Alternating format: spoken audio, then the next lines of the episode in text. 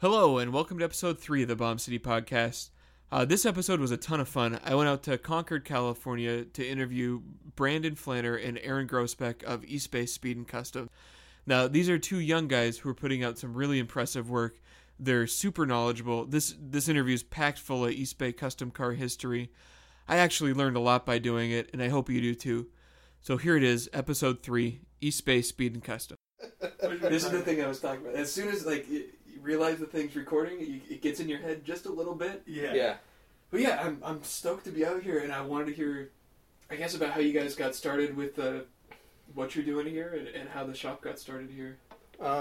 Basically, well, I started it out about 4 years ago. I guess we're in our fourth year now. Yeah.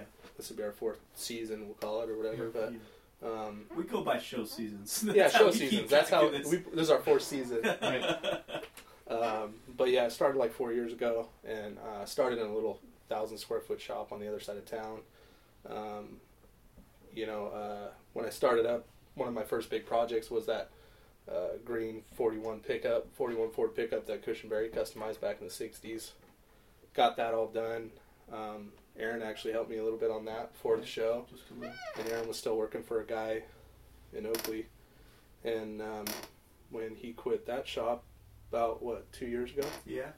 So I guess I did it by myself for about 2 years, and then Aaron came on about 2 years ago. Yeah. So, but we've been friends forever. Went to WyoTech in Wyoming together. That's how we met. He's from Idaho. Yeah. So then... rest is history, man. I mean, we just both love cars. We love hot rods, early customs, early lowrider stuff, even though we don't have anything like that. We love all that stuff, too. Our main focus is early Fords, early hot rod and custom early Fords, and restoration stuff we like, too.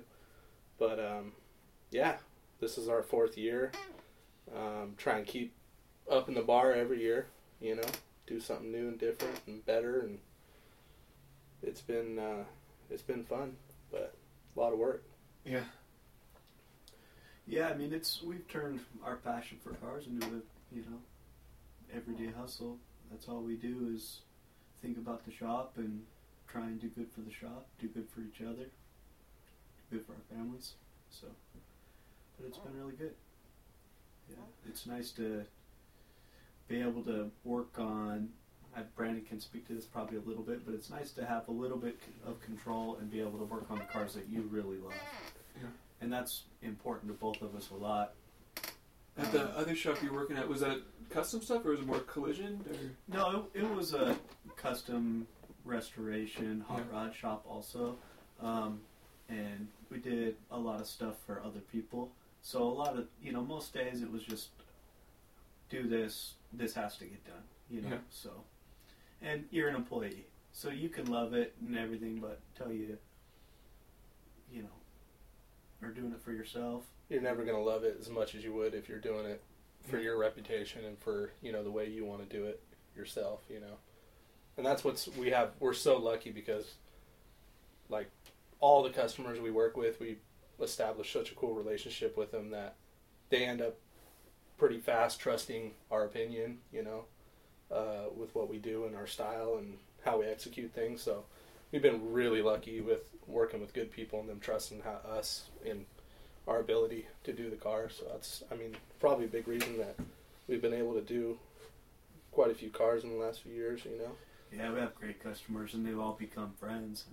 So we're, couldn't be better than that. And I think, for us, it's really important.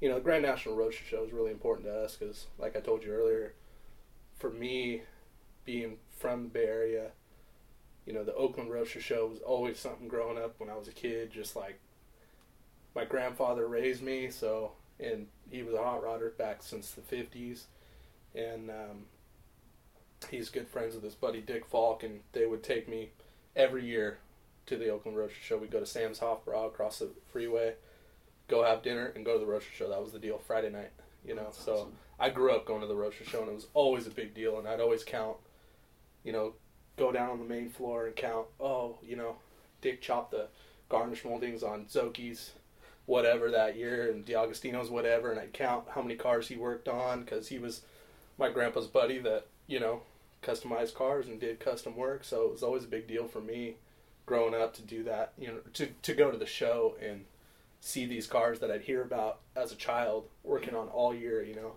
and so it's a really big passion for me to strive to do cars and have them in the Roadster Show, even though it's moved to L.A., I still call it the Oakland Roadster Show, yeah, like many people do, you know. But, you know, it's really important to the Bay Area because that all started here. Yeah. AMBR, the 9-footer, you know, people nowadays call it AMBR, you know, America's Most Beautiful Roadster. But all the old guys I grew up around always called it the 9-footer because the 9-foot trophy, yeah, you know, and that was the biggest award. Nobody ever talked about the Riddler, and the Riddler's a cool deal, but... being from the Bay Area, the 9-footer was like the pinnacle, you know, the best deal. So growing up, going to the Roadster Show every year and, you know, seeing cars my whole life, you know, and then kind of turning it into, you know, my passion growing up around these old cars. I really am lucky to be able to, you know, have gone to school, put myself through school, got out of school, worked for a couple shops. You know, I worked for a guy named Daryl Hollenbeck for like 10 years. And I really was able to like hone a lot of my skills there and work on some really neat cars. As Aaron worked for Mickey Galloway for a long time, who's a really talented, they're both Hall of Fame guys, you know, so we're very fortunate to be able to. Oh yeah, I mean, that part of it was a huge blessing for both of us. I mean, it kind of groomed us for this to, you know, for the next step. Yeah. And working with those guys with so much experience and so much knowledge was really cool. I mean, we were both, I guess, the shop, Aaron and I both worked at a shop before we worked for Mickey and Daryl. And let's see, probably, I guess you just probably started with Mickey when, and we got thrown into... I had been working for Daryl for 3 or 4 years. I guess Aaron had worked for Mickey for probably a year and a half or so, and we got thrown into working on the Alucard. Yeah, that was and the that second was like, car I worked on. Yeah, that was crazy. The second car you worked on. And we, you know, the place that Aaron worked at for Mickey Galloway, they did a lot of metal work and body work, and for a long, long time, Mickey Galloway and Daryl Hollenbeck collabed on everything for Roy Brizio. So a lot of the metal work could get done at Galloway's, and they'd put the car in Bondo, and then it'd come over to Daryl's, get prepped, primed, blocked, painted, rubbed out, and go back to Roy Brizio's. So it was pretty cool. The first, I would say probably that was the second car that we collabed on together, working for separate people. How old were you guys back then? Let's see, what year did they show it? See, Alucard, that was 2008. It was, geez, yeah, 2008, because it was 50 years later. Yeah, well, that one in 58 and 59. So, yeah, so 2000, yeah. So. Alucard was one of only 2 cars that ever won the 9-footer twice. Yeah. Ernie and Mosa in, I think it skipped a year when it won, but that was 83 and 85. Ernie and Mosa had a T-Roadster that won twice, and the Alucard won in 58 and 59. Only 2 cars that ever compete for the 9-footer and won it twice. You know, they changed the rules and all that, but pretty cool. But obviously Alucard, you know, really neat deal, and to be involved with that. And Aaron and I both being able to work on it at separate shops we worked for. Yeah. It was really cool. They did all the body work, and we finished it over at Daryl's and did the paint work and helped assemble it over at Roy Brizio's. And being a part of that whole deal, showing that car 50 years later was really cool. That's awesome. You know? Yeah. That car was such a mind-blowing car for the day. I can't even imagine walking into the shows back then and walking and seeing that quad-headlighted, pearl white, scalloped craziness, because nobody did that. I mean, that was one of the first for that, you know? People still don't build a car like that to that extreme. I mean, no. It's pretty hard to step out of the box. I mean, we see it so much in the car world that guys kind of do what looks good, which is great. Of course you would copy what looks good, but that was pretty groundbreaking. Yeah, that thing was so different for its time. I mean, sculpted everything. I mean, most people don't have the courage. You know, most people don't have the artistic ability to think about that design, whatever you want to call it, but or the courage, if they can, to try and pull something crazy like that. You know what? And it's so funny because there's no real gray area with that car, I believe. I believe either people love it or hate that car. For sure. There's nobody that's like, oh, it's all right.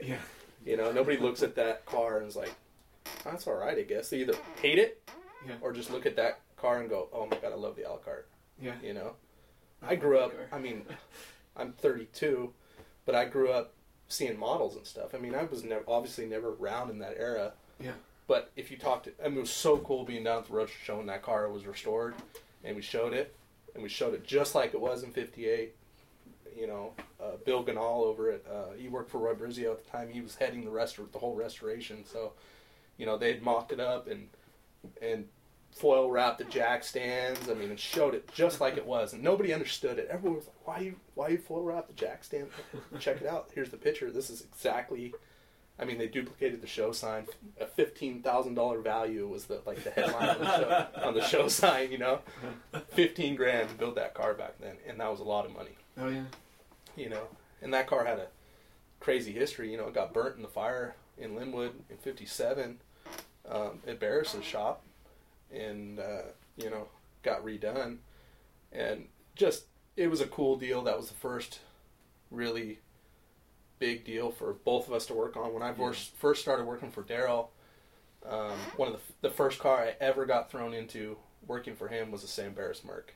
Wow. And, he was at the tail end of finishing that car up, but I was like going to work there, and I walk in and that's there, and it's like, oh my God, dude. Like, holy shit. You're scared, but like honored, So it was cool to be a part of cars like that. Yeah, I gotta imagine it takes a while just to be comfortable putting your hands on a car like that. Well, yeah, absolutely.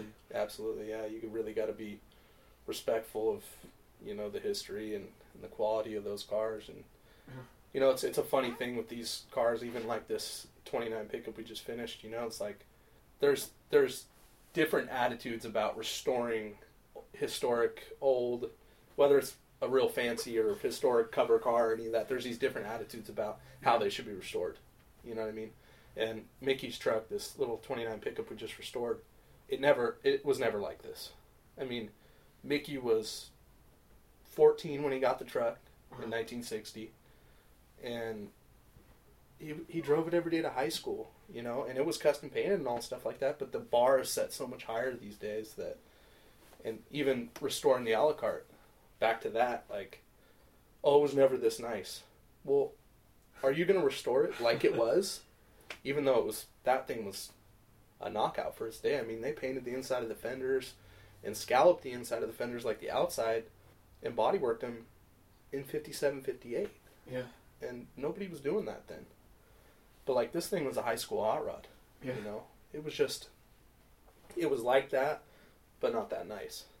And it's almost like you got to have enough respect and, especially with today's standards, to take a car that maybe wasn't that nice back then to today's level. No, I'm really glad you brought it up, because one of the things that I always get caught up on is, like, when you're doing a restoration, there's so many different ways you can go about it, and running, a custom shop, you guys are doing, you find it, you're still doing something new with something that's been, I mean, Mickey's Mouse was like that's a thing. There's like... Yeah. You could flip open old magazines and see, like, exactly how it was. So sure, it's a big risk to do something different. Well, it is. It is. Yeah, I mean, this truck might have been a little different because Mickey still owns the truck. Yeah. So the few things that we changed, or maybe a little different than how he had it in high school was stuff that he would have wanted to do. He always wanted to do. If he could have afforded it. I mean, you got to keep in mind, like Brandon said, high school hot rod, so... He can only afford so much. He can only be so nice. He's doing stuff in metal shop and whatever. So now that he can afford to do it a different way or to a higher level, of course we're going to do that. I mean, we have a standard that we try to keep, and, it's just kind of the way it is. I mean, to be taken serious, it'd be kind of hard not to do it to the best of your abilities. And that's the hard part, too, is that, like, back in the early 60s when he was working on this truck, he when he got it, this truck right here was Art Himsl's first custom paint job. Wow. And Art, that was Art's truck. So Art bought the truck, and at that time he'd been custom painting, you know, little stuff, and, you know, he had started pinstriping when he was like 12 or something like that, I think they said, you know. And Art was a few years older than Mickey, so, like, by the time he had gotten this truck, he'd experimented quite a bit. And from what he says, it was the first car that he ever used metal flake, candy, striped, and did anything crazy on, a whole car, you know. Even though it's not crazy, crazy by today's standards, it still has panel paint, striping, you know, blowouts, you know, all the little stuff. It's still striking for today. I mean, sure, a lot of people get stuck, in my opinion, in like the traditional mindset where they're like, oh, this ends at 61, so maybe sure, these paint things were possible, but I'm going to play it safe and just do like a solid color. It's a really unique truck. I mean, well, it's tough because, you know, and we're around a lot, dude, and there's so many people that are like sticklers, and there's guys that are like, and I mean, I'm a nerd for this stuff too. Yeah. I mean, I really am. I mean, I love this stuff, and right, there's these guys that take it way too far about being error correct that are our age that do this, and you know what? I mean, what it all comes down to, and I used to be a lot worse than I am now about it, but like really for the time, like this truck probably should have 1.5-inch white walls because a lot of the time that he ran around in this truck, it had chrome reverse wheels on all four corners and 1.5-inch white walls.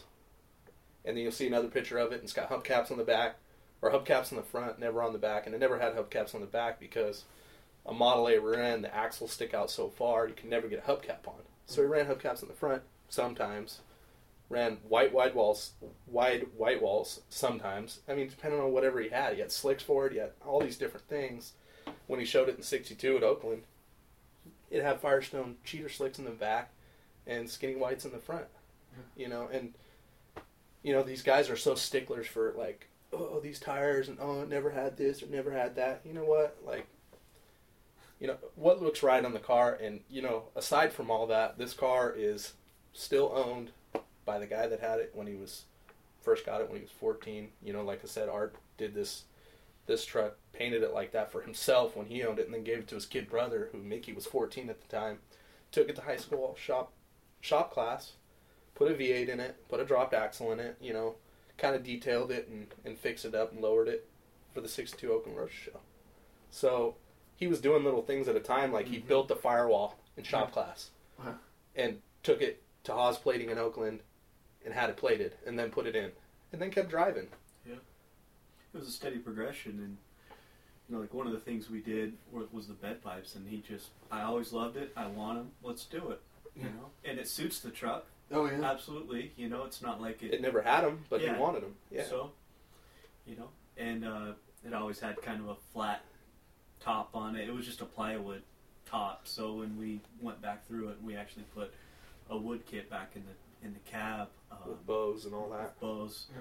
He decided, you know, he wanted the correct shape instead of just a flat top, and then to put a visor on it. So there was a few things that were, you know, It always had a painted windshield frame in it. I mean, it's like, if you really dissect the old photos of these cars, unless it was like, you know, restoring the Sam Barris Merc or the Alucard or one of those cars, this car wasn't really, we'll call it a famous hot rod back in the day. It was just, like I said, it was a kid's, it was daily driver. I mean, he dated what became his wife in high school in it, you know, and, you know, she became his wife and they raised a family together, and she died about 10 years ago, and, you know, when this came about, he actually found this truck in 2008, I think, and, you know, it resurfaced after all those years. He sold it in 62. Wow. And it was still in the Bay Area? It was in Vacaville. Wow. Yeah. He sold it to a guy in Pittsburgh. He sold it to a guy in Pittsburgh in 62. Wow. And the funny part about this truck is that when he was going to high school and driving it around town here in Concord, because he lived in Concord and grew up in Concord, every once in a while he'd get a note on the window. I want to buy your truck, here's my phone number. So he got, I don't know how many notes did he get? A lot. So every Friday the guy would stop and leave a note. Never saw the guy. Always a note, Friday night. So, you know, this happens for a long time, and then all of a sudden one of his buddies comes to him one night and said, hey, Mickey's always loved Model Ts. He's one of the only guys that like just loves, that's known for messing with Model Ts. Most guys want to fix up Model A's or 32s and, you know, later cars. Mickey just loves Model Ts, even though this is a Model A, but he's always loved Model Ts. So his buddy comes to him one night and says, hey, there's a guy out in Pittsburgh that has a little T Roadster all stripped down out in front of his house. And he goes, you should check it out. So they go check it out, and it turns out that the car was what became the Moonshiner, but was shown in the 59 Oakland Roadster Show as a guy named Larry Selmers owned it. And what happened was this guy, Larry Selmers, had this little 26T body, and him and all his buddies wanted to build a car for the 59 Oakland Roadster Show. So one of his buddies had a sprint car, and it had these big 18-inch solid Halbrand wheels and 12s in the front. He loaned him the wheels. Another buddy loaned him a motor. You know, they put this car together for the Roadster Show in 1959. They showed it. It got in Car Craft. It was on the cover of Car Craft in, I think, 59. And after the show was over and everything dissolved, all his buddies were like, hey, I need my motor back, I need the wheels back, I need all my stuff back, man. Like, it was cool, we had fun, but check this out. We need my stuff. We all need our stuff back. So the car got basically dissolved to a frame, a body, and an axle. And that ended up in Pittsburgh somehow. I think the guy's name's Jess Alexander. So long story short, one of Mickey's buddies ends up driving through Pittsburgh, seeing this T sit there, tells Mickey about it. Him and Mickey go to Pittsburgh to check it out. It's the guy that had been leaving him notes on his truck. That's who the guy was. So he ended up trading this guy, this truck, in 1962 for the truck and $700. And Mickey got the T, which later he turned into the Moonshiner and was on the cover of Rod and Custom in 63. It was shown in the Roadster Show in 63, yeah, and then it was on the cover of Rod and Custom. Gold and purple metal flake, one of the first cars that was paneled, was that car, way before Barris or any of those guys ever did that stuff. And Art still tells the story about, because Art painted it, you know, Art and Mickey are brothers. Yeah. Art has always done custom paint. Mickey's always been the mechanical dude. And we put the cars together, and Art tells a story about George Barris coming up to him. They took that car down to L.A. for an indoor show in 63, and Barris wanted to know how he did it. Yeah. How'd you get both colors? How did you do this? How did you, you know, get the metal flake to look like that and all this stuff? And Art tells a story of, he tells him, he says, I don't know, George, you're the king of customs, so you tell me. And then, you know, the metal flake craze kind of went off from there. But that really, the Moonshiner, if you look at the early photos of the Moonshiner, I don't know if you've ever seen the early photos of it, when it's purple and gold. Yeah. And Rod and Custom. It was one of the first cars that was paneled like that, you know.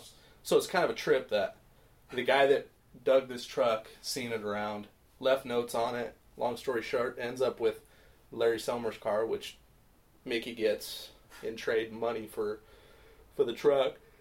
He turns into the Moonshiner and shows it, you know, forever.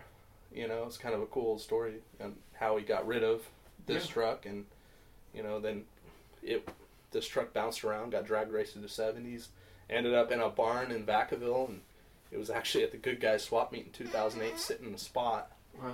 And Mickey and his buddy were walking through the swap meet, see this little 29 pickup sitting there. And it still had never been painted. It had some rattle can primer on it, but that original green panel paint was still under everything, washed off in a few spots. So, I mean, it was unmistakable that it was the truck. That's crazy. And he bought it back for $1,500. Wow. His first car, you know, years and years and years later. Crazy. It's pretty neat history. And it's sat since 2008. He never did anything with it. Yeah. Until finally this last year we decided to do it. How'd you guys get in touch with the Himsl brothers? Did they come out to you or? Well, we both met Art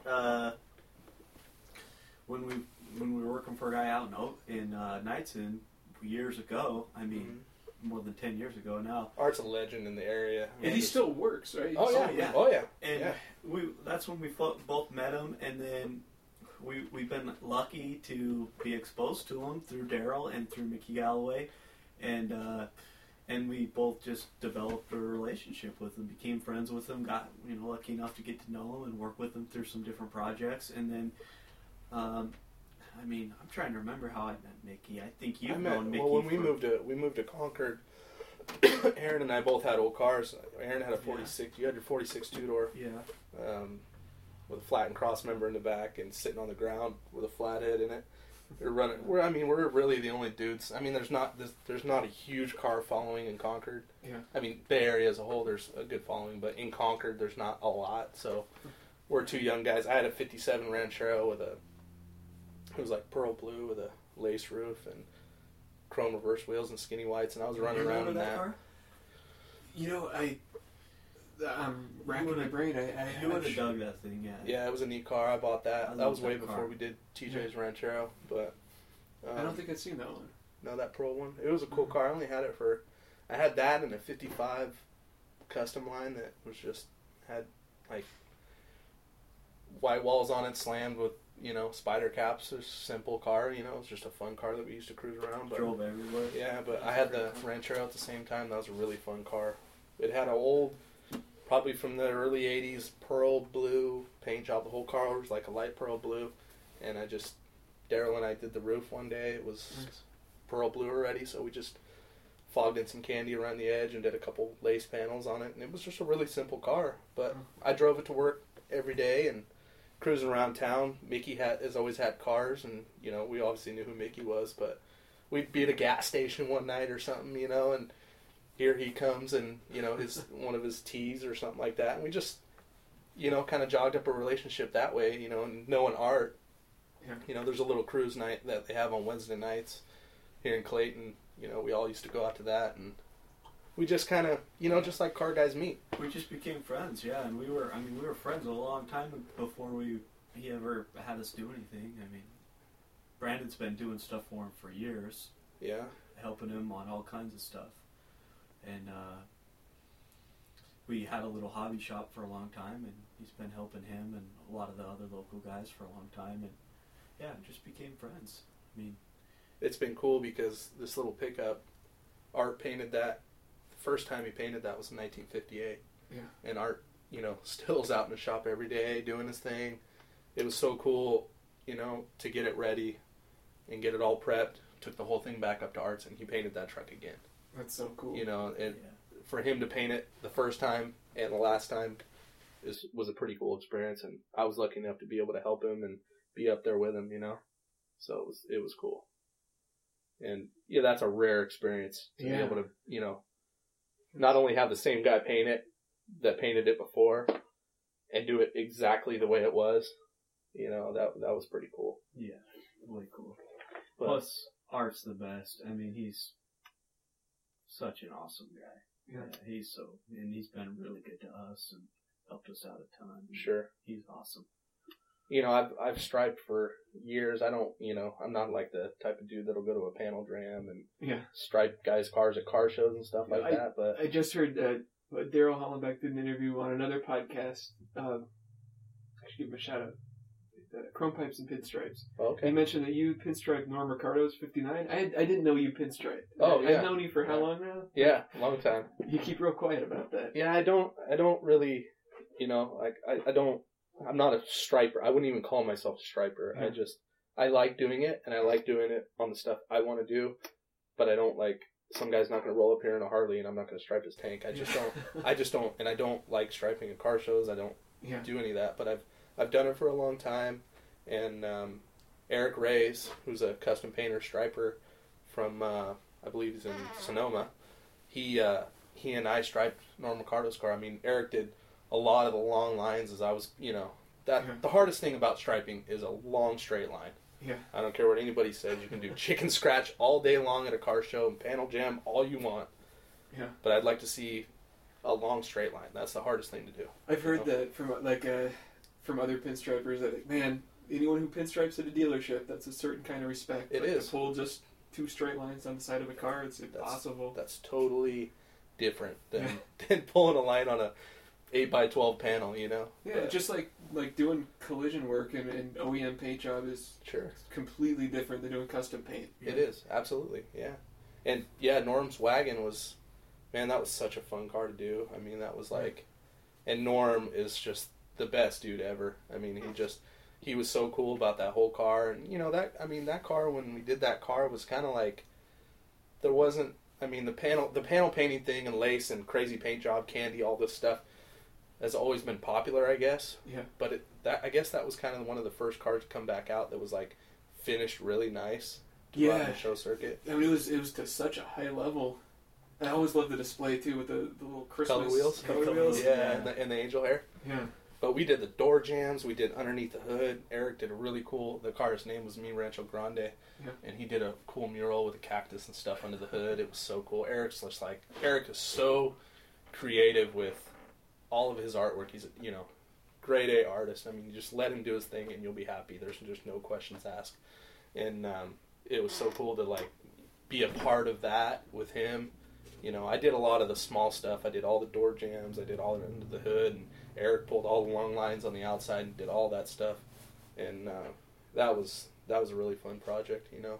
And then that car, lucky enough, got on the cover of Rod and Custom before it. Yeah. Well, I guess it was a few years before Rod and Custom went out, but yeah, that was a fun car. But as far as striping goes, I don't, I try not to. I don't do it enough, I guess, but if I'm doing something or I'm painting something that needs to be striped, I try and do it. So when it came to this truck, Art and I did it together. That's so cool. So it was really cool. I mean, Art's been striping since he was 12. Yeah. And, he does, as far as I'm concerned, Tommy the Greek was the best striper, bar none. And he was from Oakland, California, and he striped cars at the Roadster Show his whole life. And he's the one that created the teardrop, did the teardrop, and the Greek-style striping. And since Tommy's been gone, there's a lot of guys that, do teardrops and do a certain style of striping. And Herb Martinez and Art and all these guys do teardrops. But Art's teardrops are so killer. And he did all the teardrops on this car. And it's so funny because when we got all done, we were here probably, I don't know, one of the nights till 4 a.m. or something. In the AM, deep, like 3, 4. I think Aaron said something. He's like, I wonder how many teardrops are on this car. Because so we're getting parts back from Art, and there's just more teardrops and more. But it's really the same amount. I mean, they're all in the same spot it had originally, and so he counts it, I think, and I count it, and I'm like, no way, no fucking way. So I count it again, and I go around the whole car and I count again. 71 teardrops on that car. Wow. 71. Now, most of the time, teardrops are done. They're either done in 3 or 5. Right. So we counted them all, and there's teardrops on the rear end. There's teardrops on the dash on both sides. There's the bed. Visor, everywhere. Yeah, headlights. Everywhere. 71 teardrops. Mickey is 71 years old. That's crazy. Yeah. So that was really cool. Art's not the type to either. Art is like, he doesn't even know how old Mickey is. He doesn't even know how old he is, probably. No, Art's like, I go, Art, do you know there's 71 teardrops? He goes, there is? Oh, huh. Far out, man. That's cool. Why do you care if there's well, your little brother's 71, dude. Oh, he is? All right. He doesn't give a shit, dude. Wow. Doesn't even care. But it was kind of one of those cool little quirky things that happened. But, yeah. Funny coincidence. But yeah, it was really cool to be able to stripe that thing with Art. That was a really neat experience. The whole thing was to be able to be up there and help him paint it and, be a part of it, I guess, kind of cool. Because that's not going to happen. That's one of those things that you don't know if it'll ever happen again. Yeah, especially being car builders in Concord, to work with such... Yeah. I mean, my Concord history sort of sucks, but I can't really think of a lot of other people that were better known for being a Concord custom car guy than Art Himsl. I mean, sure, yeah, his name is Art Barrel. I mean, yeah. Yep, absolutely. And what Brandon missed is he won the Von Dutch Award in LA, Grand National Roadster Show, for the work he did on the truck. Huh. That was a huge honor to be able to win the Von Dutch Award. Once in a lifetime award, pretty special. That was a really big honor to be able to get that. That's awesome.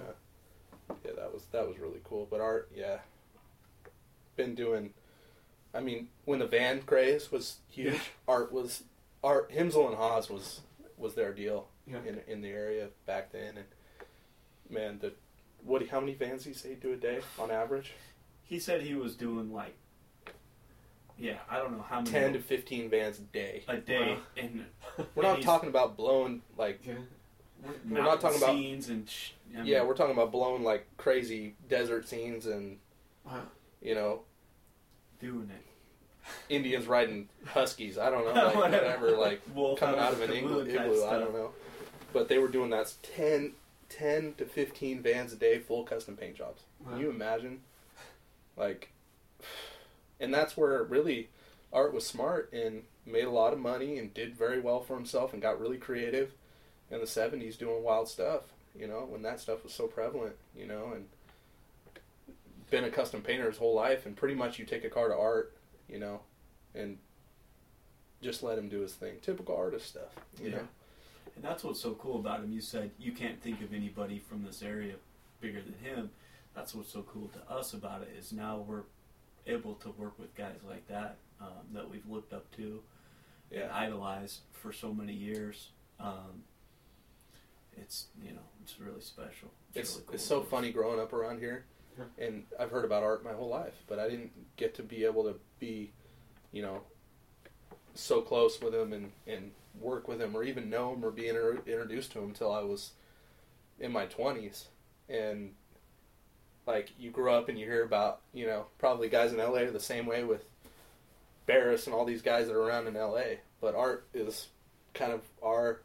you know, hometown hero here, you know, so you hear all this stuff about him, you think he's going to be like, you know, whatever kid, just leave me alone. He is completely the opposite. He is like so happy. If you walked up to his house right now, not knowing you from anybody, and walked up to his door, he'd invite you in and tell you anything you wanted to know. I mean, you could go into his booth right now, and he'd hand you the paint gun. He's just that type of guy, you know. He just got a big jar of candy when you walk in his shop. Grab a piece of candy, go and hang out, and just like stare at everything. And he's just a great guy. Yeah, he's awesome. Very talented too. So, yeah, it's pretty cool to be involved with all these guys in our area that have done such cool stuff forever. I mean, John Aiello, Mike Wanger, Daryl Hollenbeck, Art, Bill Reasoner, all these guys in our area that have done custom cars forever. And do beautiful work. I mean, we've all had the pleasure of knowing, working with, and, you know, seeing their cars forever. And they're still doing it, you know, which is really cool. So, like, this year was really special to see Cool 50 come back out. Yeah. And Cool 50 was way before my time, but I grew up hearing about that car. And that car, Zocchi built that car in 1976. Chopped. Merc, full custom with a Kenny Foster interior in it in 1976. Wow. So in the midst of the crazy street rod era, you know, here's Zocchi with a traditionally styled chop Merc coming out of nowhere, and that car really, like, for the area as far as what I know, because I wasn't, you know, around then, but revived the custom car scene, you know. And Zocchi and D'Agostino have always done their little jog back and forth with their cars, you know. Right. And, you know, one of the first cars that D'Agostino did, I believe that Stardust, the Chop 40 Merc, that Matranga-style car he did in the late 70s, was kind of his rebuttal to Cool 50. So it started way back then? Yeah, it started way back then. They've been doing cars like that back and forth forever. Yeah. And it was always the big thing to go to Oakland to see what Zocchi did and what D'Agostino did. It's still a big thing, like in Autorama, that one main landing by the staircase. Oh, yeah. They're like facing up. You know what the crazy part is? This year we were in D'Agostino's spot because he didn't have his car done this year. So that's crazy. So everybody goes, "Huh? D'Agostino's doing hot rods now, huh? He's never painted under the fender wells before." But no, we were in D'Agostino's spot right where you were talking about this year. And that's awesome. I guess he's working on a Packard that Oz is doing, and they didn't get it finished, but it'll probably be finished pretty soon. But yeah, it was cool to be able to spot. We talked to him quite a bit, and he told us we'd keep it warm for him for next year. So that was cool. But those two have been going at it forever, building cars, and it was like the coolest barrier, like rival friendship, whatever you want to call what they have going on. But it was so cool to see them do cars back and forth. And Cool 50. That Merc, you know, as far as what you call today's I guess, custom car, you know, traditionally styled custom car. That car really, in my eyes, from the history I know, in this, at least in this area, and probably all the way down to Southern California, that restarted that whole trend again, you know. Yeah. And that car went away for a long time, and it was at the Merc Gathering in Sacramento a few years ago, and it had been touched up over the years kind of deal, but built in 76, upholstered in 76, and then Marcos Garcia got to, you know, actually Richard Zocchi's nephew, David, bought the car, and Marcos went completely through the car. Wow. And it's absolutely gorgeous, and it was so cool to see that car at the show this year. That was my favorite car in LA and in Sacramento. Yeah. And, you know, I grew up hearing about that car, and Art originally painted that car. You know, Reasoner and Art, Dick Falk, all the legends from our area built that car back then, you know. And to have Marcos redo it, and, you know, Marcos is another extremely talented, just gracious, humble. Oh, yeah. That guy is just a saint. I mean, he's just a great guy, full of knowledge, happy to help any of us young guys out. You know, we're lucky to be able to, you know, call him a friend too. You know, he's a great guy. I mean, we could very easily be in a different position, but we've been lucky to have friends like that who've, you know, encouraged us and helped us along the way.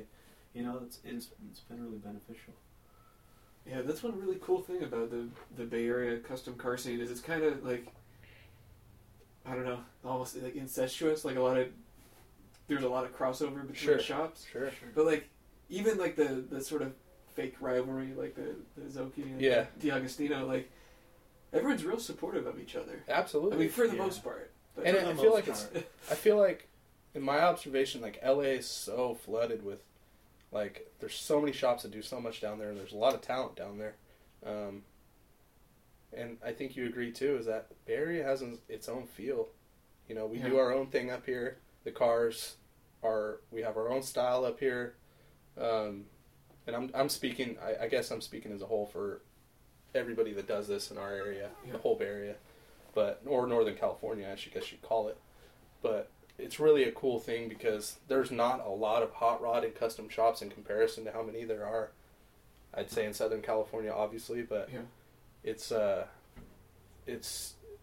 definitely, this whole area's got its own style, you know. Marcos has his own style, Reasoner had his own style, Zocchi has his own style, D'Agostino has his own style, all these people, Daryl, everybody that has been doing this for so long, Aiello, everybody, that it's really neat to have this Northern California thing, and now, you know, younger guys like us are coming up doing it, and we're not just doing hot rods, you know, we're doing, you know, Aaron and I both love early custom cars, you know, 40s and 50s and early 60s style custom cars, you know, and, you know, we're kind of like little old men inside, you know, we're in our early 30s, but actually inside we're more like 80, I feel. Yeah. Because I don't like too much chop stuff, even though I do like custom cars, but I don't, you know, for my personal taste, I don't like a lot of chop stuff. Yeah. You know, I'm a more or less is more type of person, but it's just, I guess, growing up in the area and developing a style from what I've been around is what, you know, has really led me to where I am and what I like, you know, so. It's cool, like, I, of course, like over-the-top stuff, like, I really like the... I don't know, like the wacky Hayward, Castro Valley, like the Bylon built craziness. Yeah. But it's really cool, like even for a shop that's just a couple years old to, that you guys have really gotten into a groove with the style of cars you guys are building. Yeah. Like the...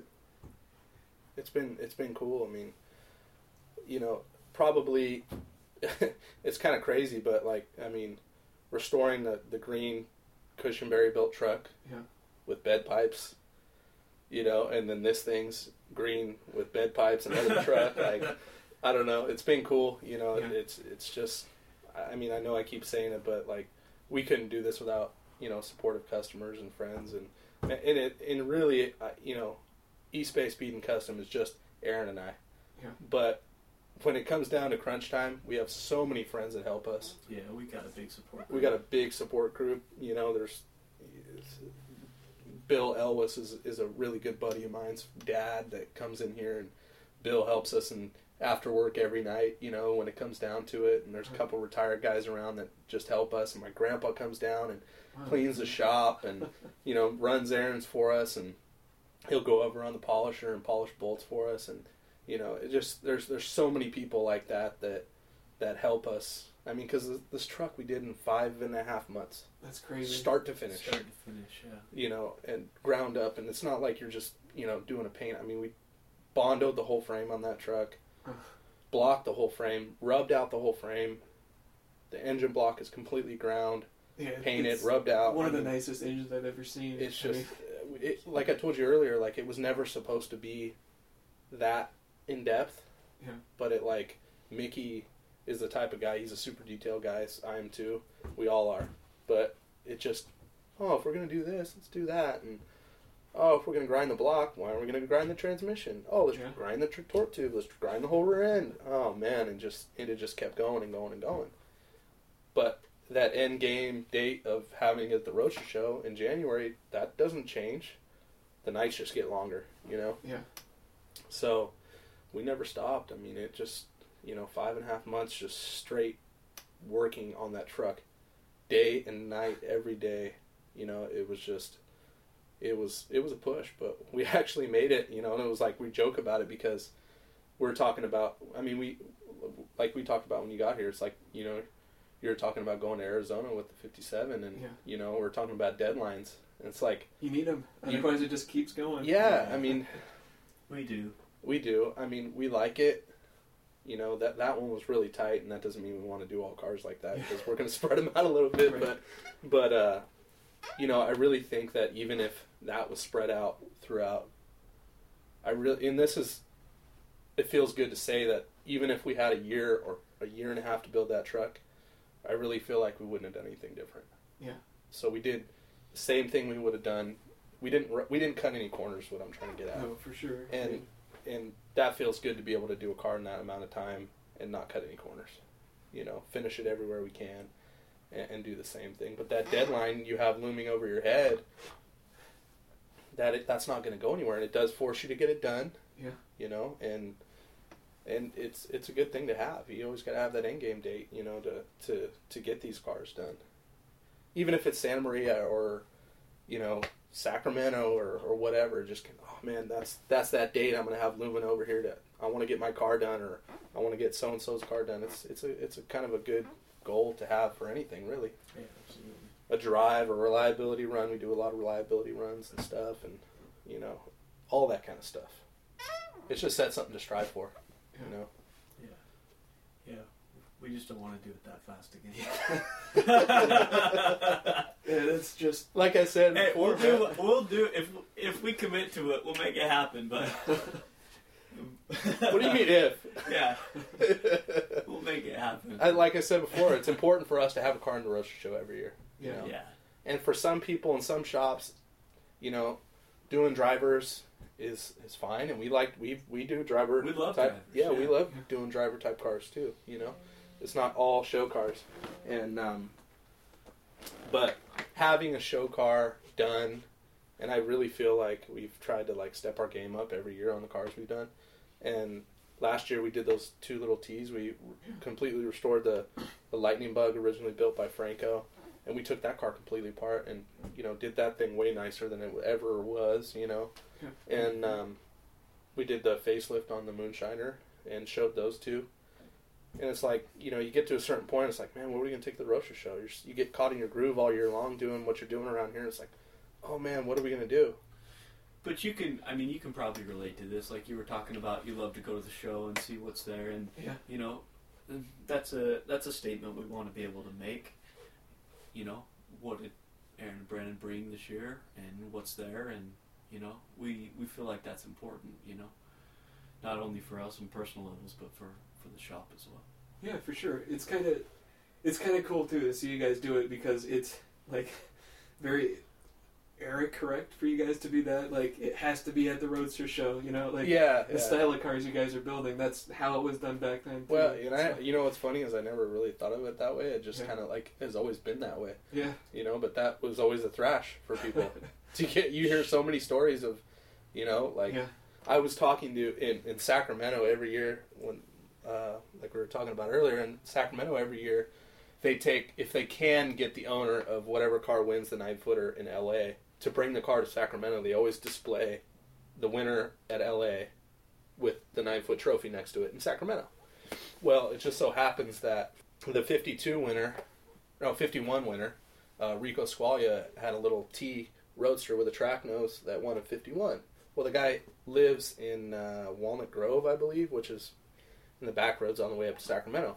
So they usually get that car to come every year and park next to whatever car won this year. So it's cool. You get to see the 51 winner, because it's local, park with whatever car won this year, you know. So that car was sitting there this year, again, as it is every year. And I'm talking to the guy that owns it, and I was cleaning up Daryl's car because Daryl was working on Friday and Thursday, and we were setting up. Yeah. And I was wiping off Daryl's roadster, and I'm talking to the guy that owns the 51 winner. And he was telling me the story about how that car was originally built. And when it was built, they started it in 50 and wanted to get it done for the Roadster Show and the whole typical deal. And it won in 51. And after it was all over with, everybody's excited because, like, there's two of the best things at the Roadster Show are always move-in day, setup day, and move-out, because you get to hear the cars, you know. Right. So everybody's waiting to hear Rico Squaglia's, you know, AMBR 9-foot winner, blah, blah, blah, this whole deal in 1951. It was the second year that they ever gave out the trophy. Drive out. Car had no motor in it. It gets all done, and the guys that built the car unlatch the hood and take the hood top off. No motor in the car. And that's where they changed all the rules. You know, they had pushed it so hard to get the car done that they didn't have time to... I can't remember if it didn't have a motor in it or like it was just like a block sitting in there. Yeah. But it was something like crazy. And they changed rules from there on out. Yeah. But now that we do spot checker, we might try that. Yeah. We know. That was pretty early on. But that was a pretty funny story about that car. Yeah. He goes, yeah, this is the car that changed all the rules, you know. But yeah, it was cool to see that. Actually, this year in Sacramento, they had that car. That car was in Sacramento.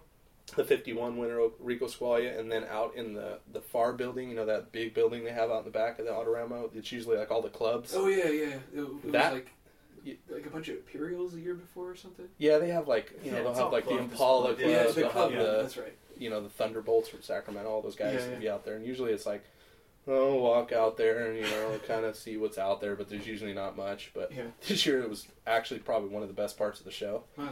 And the early Ford VA Club, which I grew up in the early Ford VA Club my whole life with my grandfather, they had a really good display of cars out there. And then the Bud Crackbond T Roadster pickup was out there. That won at 52.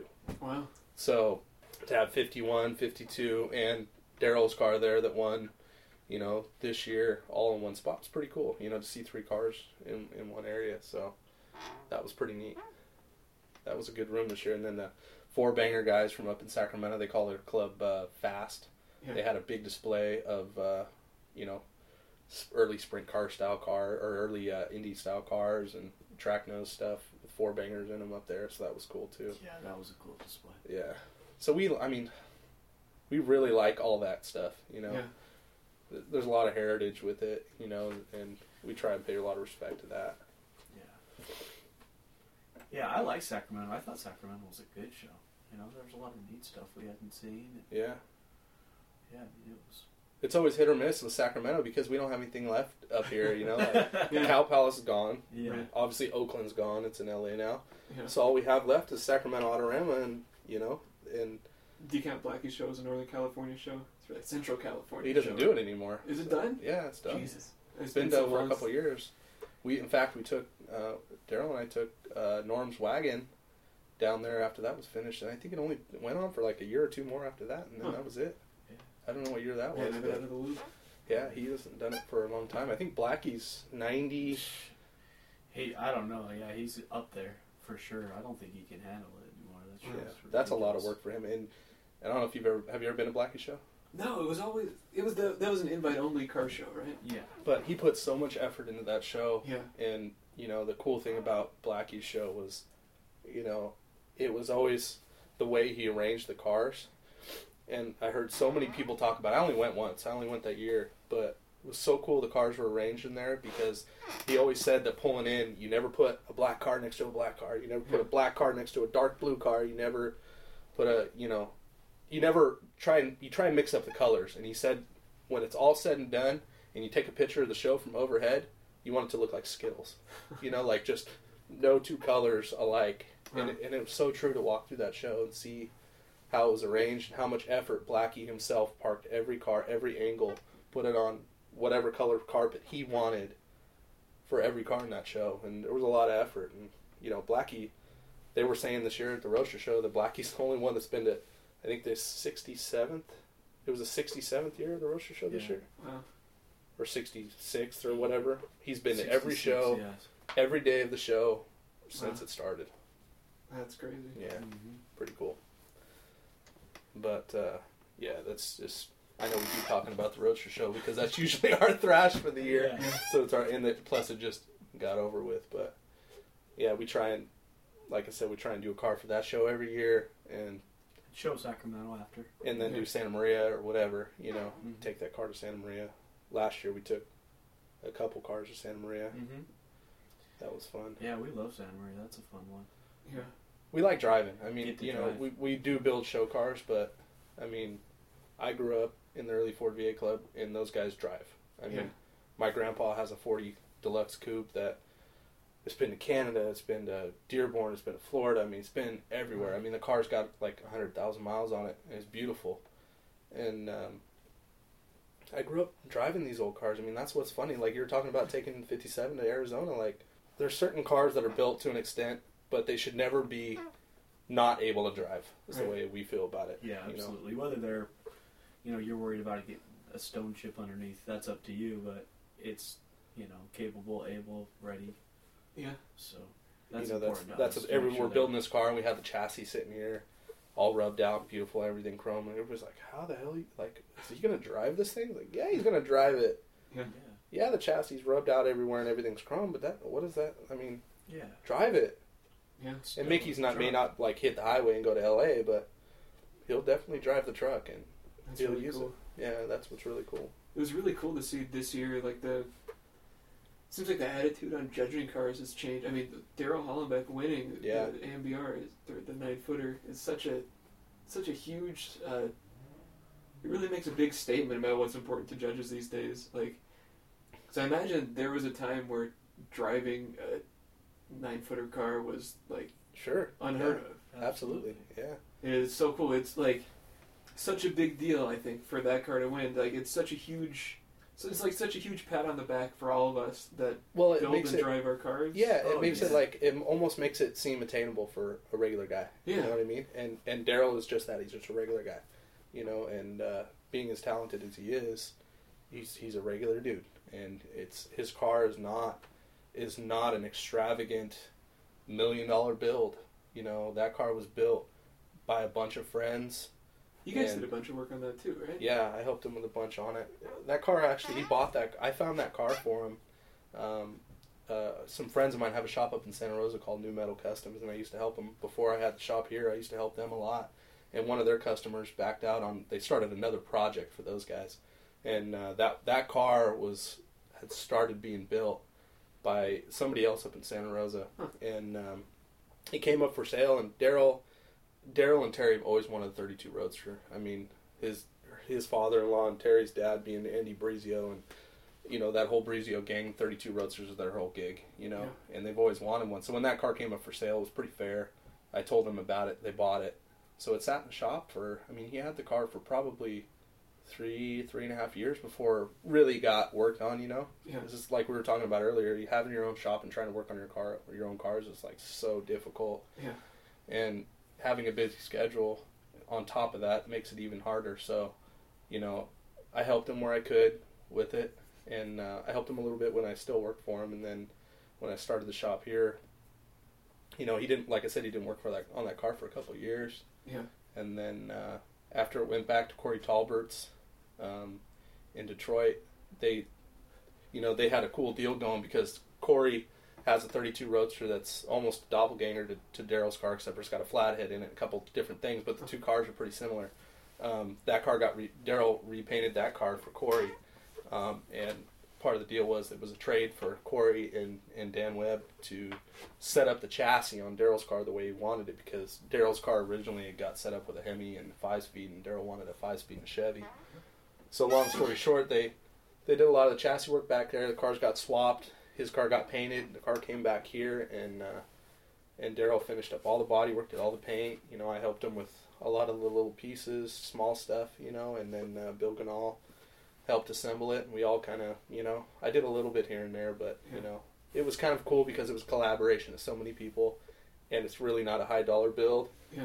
And the car pretty much speaks for itself. You know, it's kind of one of those cars, we were talking about it, because there's a lot of people, as there would be, even if Chip Foose would have won, which, you know, the car he had there, that Magnussen car, was probably close to $1 million bill. I mean, I don't know. Yeah. But it had competed before and didn't win, so they brought it back. The detail and the quality of that car was just outstanding. I mean, we were standing there watching Chip and his guys. Pretty hard to... It's hard to compete. Yeah. I mean, what do you see wrong with something like that? There's nothing wrong with it. Even though it's not my style, I have a lot of respect for... You know, there's, like, we go back to, like, how we're talking about these guys being error correct. Like, I like traditionally styled hot rods and custom cars, but I also have a huge respect for, we'll call it the high-tech side of this industry, street rods and all that stuff. I really have a lot of respect for those cars and the work that goes into them, and there's certain ones I like a lot, you know. Oh, yeah. And not saying I'd build a car like that for myself, but there's a lot of them that I do like, and that car Chip built was gorgeous. I mean, they pulled that car in Wednesday and started setting it up. They drove it in and set it up. They pulled all the exhaust off at the show and repolished all the stainless exhaust at the show because they drove it, and rubbed the floor pans of the car and the bottom of the fenders right there at the show and put it all back together on the show floor. That's crazy. And Daryl puts his 20x20 carpet up, pulls his car in the spot, cleans it, details it, puts the lights up, and walks away. Yeah. I mean, and it wasn't, like I said earlier, for Daryl, it wasn't about winning. That's not why he put his car in the show. And, I mean, he would say the same thing if he was here. Maybe not. I mean, he's pretty humble, but he, you know, he put it in the show because having a car on the main floor at the Roadster Show is a big deal. Yeah. And he's built his Roadster, and he might not be able to build a car like that again for himself because he's so busy. And as we are, we don't have time to work on our own cars either. It's a huge amount of effort to do. It's a huge effort. Yeah. So he put it in there just like, you know, just let's do this. Cool, let's go. Yeah. And he won. And it was such a cool experience to be able to be a part of it and be down there with him when it happened and all that stuff that, you know, it's pretty cool for all of us younger guys, especially guys that will call it a traditionally styled car, won that award. It kind of makes it reachable for younger guys, deal. You know. I mean, it shows that it doesn't have to be like something completely like almost like cartoonishly unattainable. Sure, like, It was fun. Like, I didn't make it to the show this year, so I was like sitting at home watching Instagram, all these pictures come up. And when he won, it, like everyone was celebrating. Yeah, it was like a victory for everyone that builds their stuff and drives it. It was so cool. And that was so cool because a lot of the cars from Northern California made such an impact down there this year. I mean, I know you said you didn't go, but being down there this year was so cool because it's so funny because I think Cole Foster or somebody posted something about Roadster Show's coming up, and he had a trophy from Rod Powell, like maybe in the 80s or something like that. Yeah. I can't remember what it was exactly, but it said something about like Northern California's coming in strong this year. I can't even remember exactly what it said, but it was something to that effect. And it was so funny to walk around the show this year, and there were so many good cars by so many people. And like I said before, like all of us Northern California guys that build cars, like we all kind of like band together, you know, like Bill Ganahl, Aaron and I, Brandon Penserini from Altissimo, Joe Campani, you know, all of us guys, Daryl, Marcos, Cool 50 was down there. I mean, all of us had our cars down there, and it really felt cool to like have so many cars that made a big impact in LA, where cars come from all over the place for that show, you know, and I really feel like Northern California made a statement this year. Oh yeah. You know, and a lot of the cars cleaned up. We were fortunate enough, we, you know, although we put a lot of effort into it, we took home 6 awards, and that was really cool for us. That's awesome. And you know, all the comments and everybody that loved the truck. That was awesome. But you know, I really got to give credit to everybody that was down there, the product car from up here. Yeah. Because it was a really good year. You know, I talked to a bunch of my friends that didn't get to go. I was like, you missed out this year. Yeah. It was good. It was just one of those years. It was a good year. You know, it was a great year. Yeah. With Daryl winning and, you know, everybody that brought a car that just made an impact down there from here. It was cool. It was really cool. That's awesome. Yeah. I think what's neat about Daryl winning too is Daryl's been, I mean, he's been involved with some winners in the past too. Mm-hmm. So he understands probably better than maybe some of the other owners about what goes into it and being, you know, on the blue collar side of it. Yeah. What's really involved. So I thought that was kind of neat for him to be, you know, the biggest contributor to the winner. And, yeah, that's really special. He's the owner. I thought that was pretty cool. You know, he can really appreciate it. You know, you work for, if you work for something, you appreciate it more, I guess is what I'm trying to say. And, yeah. You know, I think he really made a big impact on that car's funny because it's like we were talking about the Alucard, you either love it or hate it. Yeah. I feel like Daryl's car is the same way, you know. Yeah. There's like both sides of the coin with that car because it is a Brookville Roadster. Mm-hmm. It is a weird color, yeah. And you either love or hate that color. I really feel that way, yeah. You know, and I feel like I said about the Alucard, you know, yeah, it's all right. Like, you either love that color. I really feel like if Daryl's car was black, it wouldn't have won. Yeah. Everything the same. If the car was black, it wouldn't have won. I really feel like that color made a huge statement. You know, like he calls it the rotten avocado, but you know, it's so funny because being a painter's car, and you know, me being around Daryl for so long and knowing him for so long and working by his side for so long, like the car is so him. And if you know Daryl, that's just it. It's just it ended up so cool. You know, yeah, everything about that build is cool. Like. He posted, it had to have been Instagram, the shift knob in that car. Yeah, the paint. That's, yeah, like, what's the story? That's like the layers of paint from his shop for how many years? No, that's not from his shop. His a little back history on Daryl. Yeah. His grandfather and father and uncle were all body men in Oakland forever. And his uncle and father owned H&K Auto Body in Oakland forever. Painted cars, did cars, you know, collision shop forever. And built, you know, his dad has, in my opinion, one of the most beautiful 50 Mercs that's ever been built, Blue Velvet. And but they had H&K Auto Body in Oakland forever. And by the paint bench, in any painter's shop, you will always see a buildup of paint on the ground. Yeah.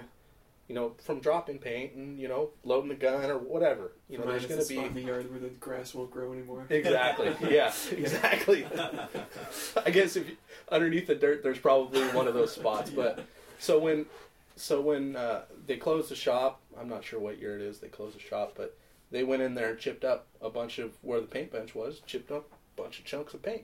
Uh-huh. And there's always been this thing, they call it Fordite. You know, from the Ford dealership in Richmond, I think these people were taking chunks of paint and you grind them down, you can see all the layers and make necklaces and all kinds of stuff out of it. And that was kind of the thing back in the 60s that a lot of guys that worked at the plants, you know, would take some of that stuff home and make, they'd make, I've seen like tikis and all kinds of crosses. They make out of what they call Fordite because the paint came from a Ford factory. So essentially, that's the same thing that Daryl did with these hunks of paint that he had from his grandfather, uncle, dad's shop at H&K Auto Body. He had these chunks of paint from his dad's shop that he took and he whittled out a shift knob and all the knobs for the dash out of the paint. And I think Kirk Jones maybe machined the shift knob and the knobs for him, and then Daryl cleared them. So it's just one of those things, a neat little touch. Cool. Yeah. And it's such a like a unique personal thing. Like exactly. A piece of his dad with him. You know, his dad's not with us anymore, and his dad was so important to him, and his dad was important to me. You know, so Daryl's father, Dale, and my grandfather were really good friends. Yeah. So I grew up around Daryl's father and Daryl my whole life. You know, Daryl's father gave me a pair of Appleton Spotlights when I was like 11 years old. Wow. I'm at a good guy swap meet walking around with my grandpa, as I always was. And I'm walking around it, and Dale comes up, and he always wore like this little beanie cap with a propeller on it, and no shoes, and cut off jeans. He was just like, if you know Daryl or ever met or been around Daryl, he's super like got this crazy, you know, personality, super funny. That explains a lot, actually. Yeah, his dad was like times 10, wow. Just the funniest dude ever. And he pulled me aside. He said, "Hey, Brandon, tell your grandpa to bring you over to the his he had built a '57 two-door wagon for his wife Carol." At the time, which is still around, neat car. He says, "Come over to the wagon later, and I got something for you." Okay. So we go over there later in the show. We go over to the car, and he has this cardboard box, and he hands me this cardboard box. And I look inside the box, and it's two Appleton Spotlights, 112s. And I'm like, you know, I'm like 11 or 12 years old or something. I'm like, well, Spotlights, but what's the deal here? And he goes, "I bought those from your grandpa in like 1963, and those Spotlights my grandfather had and bought brand new when he was a kid, and had them on all of his cars. Like he had them on a 39 and took them off his 39 and put them on his 50 Pontiac, and took them off 50 Pontiac and put them on his 52 Olds, and took them off 52 Olds, and he bought a 56 Nomad, and he had them on his 56 Nomad, and when he sold the 56 Nomad, he never put them on anything else. He kept the Spotlights, and Daryl's dad ended up with him, had him all these years, and gave him to me." Wow. You know, and that was like, that was the kind of guy he was. He was just a great guy like that. But, you know, Dale's one of these, I haven't mentioned him yet, but Daryl's father was one of the guys in the Bay Area that just is one of those guys that is a staple in our area, that has always built cars and built neat stuff, and made a statement for Concord, you know, in general. So he, you know, he was a really neat person. And he's most of the reason Daryl is talented, and it's funny, and you know, and all that shit that Daryl is. So, you know I talk about Daryl a lot, but I have a lot of respect for the guy. Yeah. So I owe a lot to him. So yeah, like I said, we go back to it. You know, Aaron and I were both lucky to be a part of. You know, those guys are all a big part of why we're doing this, how we're doing it. Yeah. You know, so it's pretty cool. Absolutely, yeah. Great guys.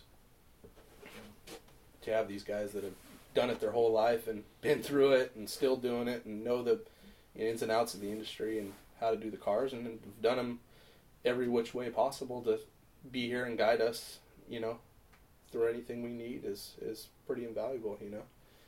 So that's important to us. Yeah, because a lot of guys with talent can be kind of strange too. They don't want to divulge too much because they think you're gonna go run and be their competition, and they want to hold it. So not that way with these guys, yeah. And we've been so lucky to be around some, you know, I mean, basically really talented guys, and it's been nothing but helpful and understanding, and, you know, we want to see you succeed.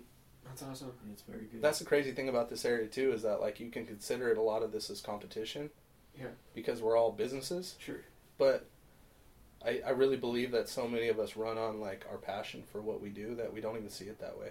Yeah. I don't see it that way at all. We don't see it that way. I mean, there's plenty of cars that need to be built. There's plenty of people that want it done.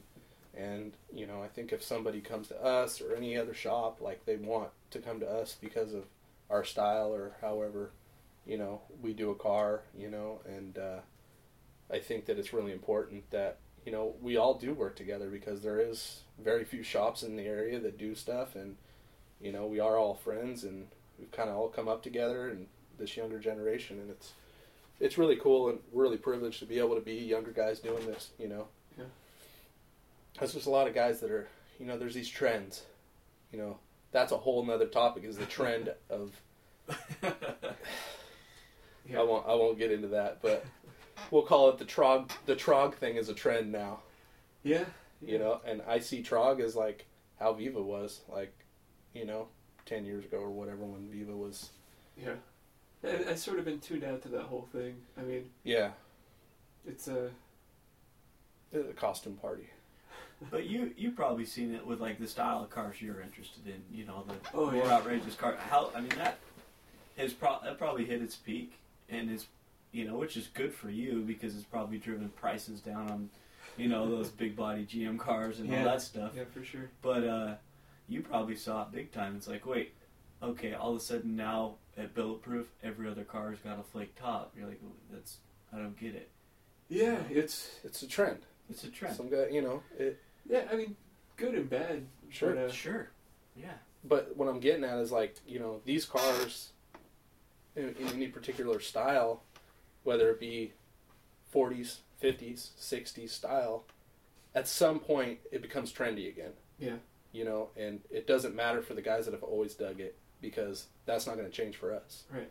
You know what I mean? And I mean, I love 40s style traditional hot rods and custom cars. And it just so happens that the late 30s and early 40s style stuff is really popular right now. Yeah. And there's a lot of people that come and go. You know, there's a lot of shops that pop up, do work for a few years, and then disappear. And that's all good, you know, but we really love what we do, so we're going to, I mean, we're not going to do anything else. I'm not going to go work for PG&E, even though I probably should be. But, I couldn't do it. No way. Yeah, I mean, that's been a good thing, too, about being exposed to some of these guys that have made careers and lifelong, you know, or had lifelong jobs and careers out of this stuff. They've been able to, you can weed out the types of shops or guys or whatever you want to say that pop up and, you know, ride the trends. You can see them come and go because it eventually fades away. You know, that's what we always say, wait for the fad to fade and then see what happens. And that's a big driving force behind the kind of work we want to do too, is we want to keep that kind of classic, timeless stuff. You know, we want to make sure we're not falling into that trap, and I don't think we would, because it's not really our taste or style. But, you know, you see these guys fall into these traps, and that's what they get coined as. Well, when that fades, so does their work. So yeah, and that's a tough thing, like even choosing colors for cars. Like, you want to, I mean, we've always kind of looked at it like when we do a car, you know, outside of a, you know, old hot rod restoration, you know, if we're just doing a typical car for somebody, like we're doing this little 35 5-window coupe for a guy in San Jose right now. He's a great customer, you know, and we're going to paint that thing a stock color. Yeah. You know, we're going to paint that car Cordova gray, which was a stock 35 Ford color.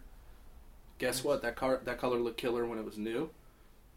And 30 years from now, it's still going to look good. I mean, it would have looked good in the 70s. It would look good now. I mean, timeless, you know, is really important, I think, you know, and our style as a business is, you know, our style of car, I guess, is pretty simple. We try not to do anything, and it's not that we can't do wild chop section channel cars. Sure. We just don't, like, that's not our style, you know?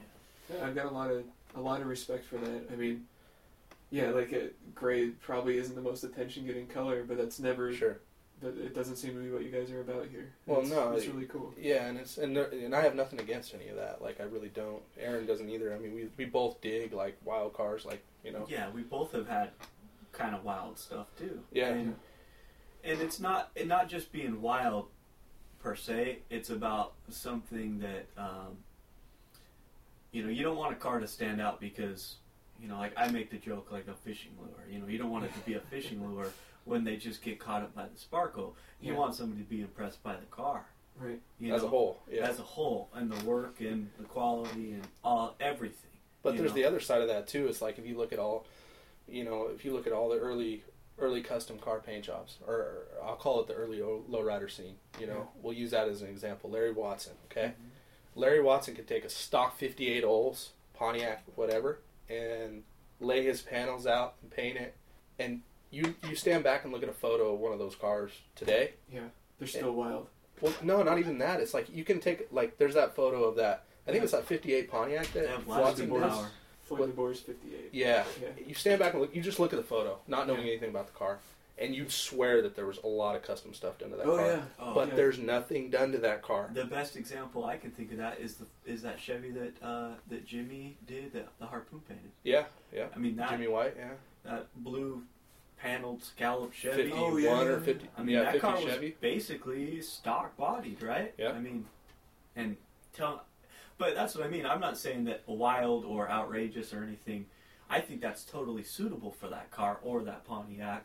Sure. But I just don't think it's suitable for everybody. Sure. And that's where it catches up with us, is if, you know, if Paul wanted to do that to his 35, that's when we would say, we're probably not the place to do it, because... Sure. It's not appropriate for that car.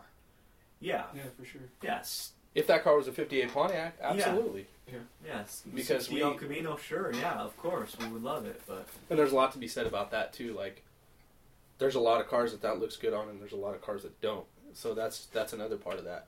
Yeah. Is that you can go wild with something just as simple as paint and change a car so drastically without having to chop it, without having to do headlights and taillights and nose and deck. Maybe, you know, I mean, a lot of cars... I always go back to a 65 Riviera because it's one of my favorite cars ever. It's a beautiful car. And a lot of people say that because everybody loves Rivieras. You can't really hate on a 65 Riviera. Yeah. Number one, because they don't need anything. They really don't need anything. Maybe shaved door handles and that's it. Yeah. But why would you do too much to a car like that? Even though there has been cars that have done like that. Like Marcos Garcia has a 65 Riviera that's fully customized and is absolutely gorgeous that he did back in the day. But not to say that that car, it didn't need much, but he pulled it off. You know? I guess what I'm trying to get at is that there are a lot of cars out there that don't need to be cut up just to be cut up. Right. And there's a lot of cars out there that look good just with simple things done. And I've always said it, wheels, tires, and stance will do 90% of your work. Oh, yeah. Mm-hmm. You know? You could have a pink 78 Pinto and have the right set of wheels and tires on it and make it sit right, and it'd be killer. No, you know, pun intended to Javier, but even though that's not a Pinto, but it's close. But, yeah, we say that all the time. The biggest mullet machine, you put star wires on it and get it sitting right. You're done, man. There's a guy in our club building a 69 Montego. A Montego? Yeah, it's fucking bad. He's from the high desert. It should be out pretty soon. Keep your eyes out, because it's, like, I didn't even know what a Montego was till I saw him building this one. If you understand, like, what was... Like, there's a point when you build a car where I think you have some understanding with whoever designed this in the first place. Like, you understand how this panel's supposed to flow. Sure. And then you know which area you want to go with that. Like, if you want to do an earlier, like, closer to stock style, and you understand why things are the way they are, sure, then you could do something relatively simple, like not that the 35 is simple, but it is simple. No, it's very simple. Yeah, it's not as flashy, and it doesn't need it. No, and it's not. That car is very simple, and that car, by the time we're done, will be pretty much all stock. Yeah, I mean, it has a loaded flathead in it. It'll have a dropped axle, juice brakes, and you know it'll have an attitude adjustment as far as, you know, how it sits and wheels and tires and stuff. But that's kind of the beauty of it, is that, you know, like, I lowered the headlights an inch. Yeah. And it's not going to jump out and grab you in the face, but it'll just look right. We got rid of the horns, and, you know, we're sucking the bumpers in a little bit. And, you know, a 35 Ford doesn't need a lot, as a 36 Ford doesn't. And there's a lot of guys that strive to go find a 36 Ford 3-window coupe just so they can chop it. Yeah. But to me, not that I have anything against chop 36 Ford 3-windows, but I don't feel like they need a chop. My favorite car in history is the Jack Calori 36 3-window, and it's chopped. Yeah. And I love that car. It's just not your style here. It's just not my style here. Not that I wouldn't do a chop 36 3-window. I definitely would do it. Sure. But part of our deal, too, and Aaron agrees with this, too, I know, because we talk about it all the time, is that we may not be the shop that wants to chop and cut up and do all that stuff, but there's definitely right candidates for those cars if someone wants that style of car. Like, if somebody rolled in here with a cherry, we'll call it a 36 3-window coupe, a really nice original 36 3-window coupe with good sheet metal. You know, they only made, like, I think, like 17,000 or those bodies or something like that in that year. And they wanted to chop it. I wouldn't do it. But if the car had rotted floors and the top was beat up and it was rusty everywhere and it was a good candidate for it, yeah, we'd do it. Yeah. But I wouldn't cut up a nice original car just because. I couldn't do it. Myself, I couldn't do it, you know. Yes. And it wouldn't matter if it's a 3-window or 5-window. If this 35 coupe we have out here is a really nice original body, I would not chop that car. Yeah. It'd be a shame. You know, and there's a lot of guys that would. I wouldn't. I just wouldn't. And part of that's my 80-year-old self inside, you know? But I know that, you know? It's funny because, like, a lot of, you know, we all talk about it, and I get clowned on a lot for it. But There's a lot of people that like that stuff, and there's nothing wrong with it, but I get kind of pissed off when I see nice cars getting cut up. And, you know, I get pissed off. I get really pissed off because, you know, like I said, I was raised by my grandfather, and, you know, like, everything he's taught me and ingrained in me, I still use, you know. So when I see a nice early Ford, especially because that's what's close to my heart, sure. A nice car get cut up, it pisses me off. Well, they're only original ones, you know? And, you know, you see a nice car that needs no rust repair or no, you know, damage replaced. It's like, what? Come on. It's not necessary. There's guys just chomping at the bit, just watering at the mouth to cut those cars up. You know what I mean? There's a lot of them, oh, I can't wait to chop that thing 6 inches. And, oh, I can't wait to, flush mount skirts on those nice 36 Ford fenders. I'm looking at, you know... Kirk Hammett's three, and the picture Brandon has of Kirk Hammett's three. But that car was a 5-window. And that was a 5-window that needed a bunch of work, and they made, beautiful, perfect example right there. Yeah. You know? 5-windows are a lot more prevalent than a 3-window, and they made that car into a 3-window. There's perfect candidates for every type of build, you know what I mean? And I feel like we're pretty versatile that way. Like, we're getting ready to start a project here next week. It's going to be a really, really big project that we're doing for a guy out of Arizona. Great guy, and he totally trusts us, and we're going to do a 57 F100. Nice.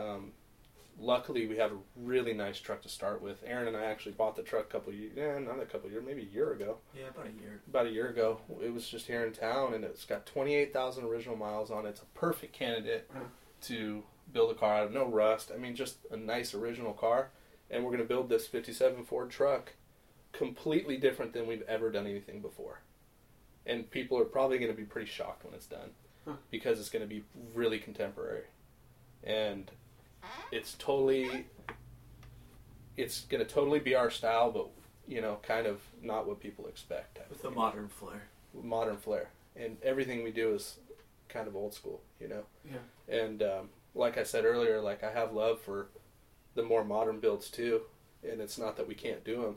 It's just that a lot of the stuff we have done has been a lot of our style, the way we do it for ourselves.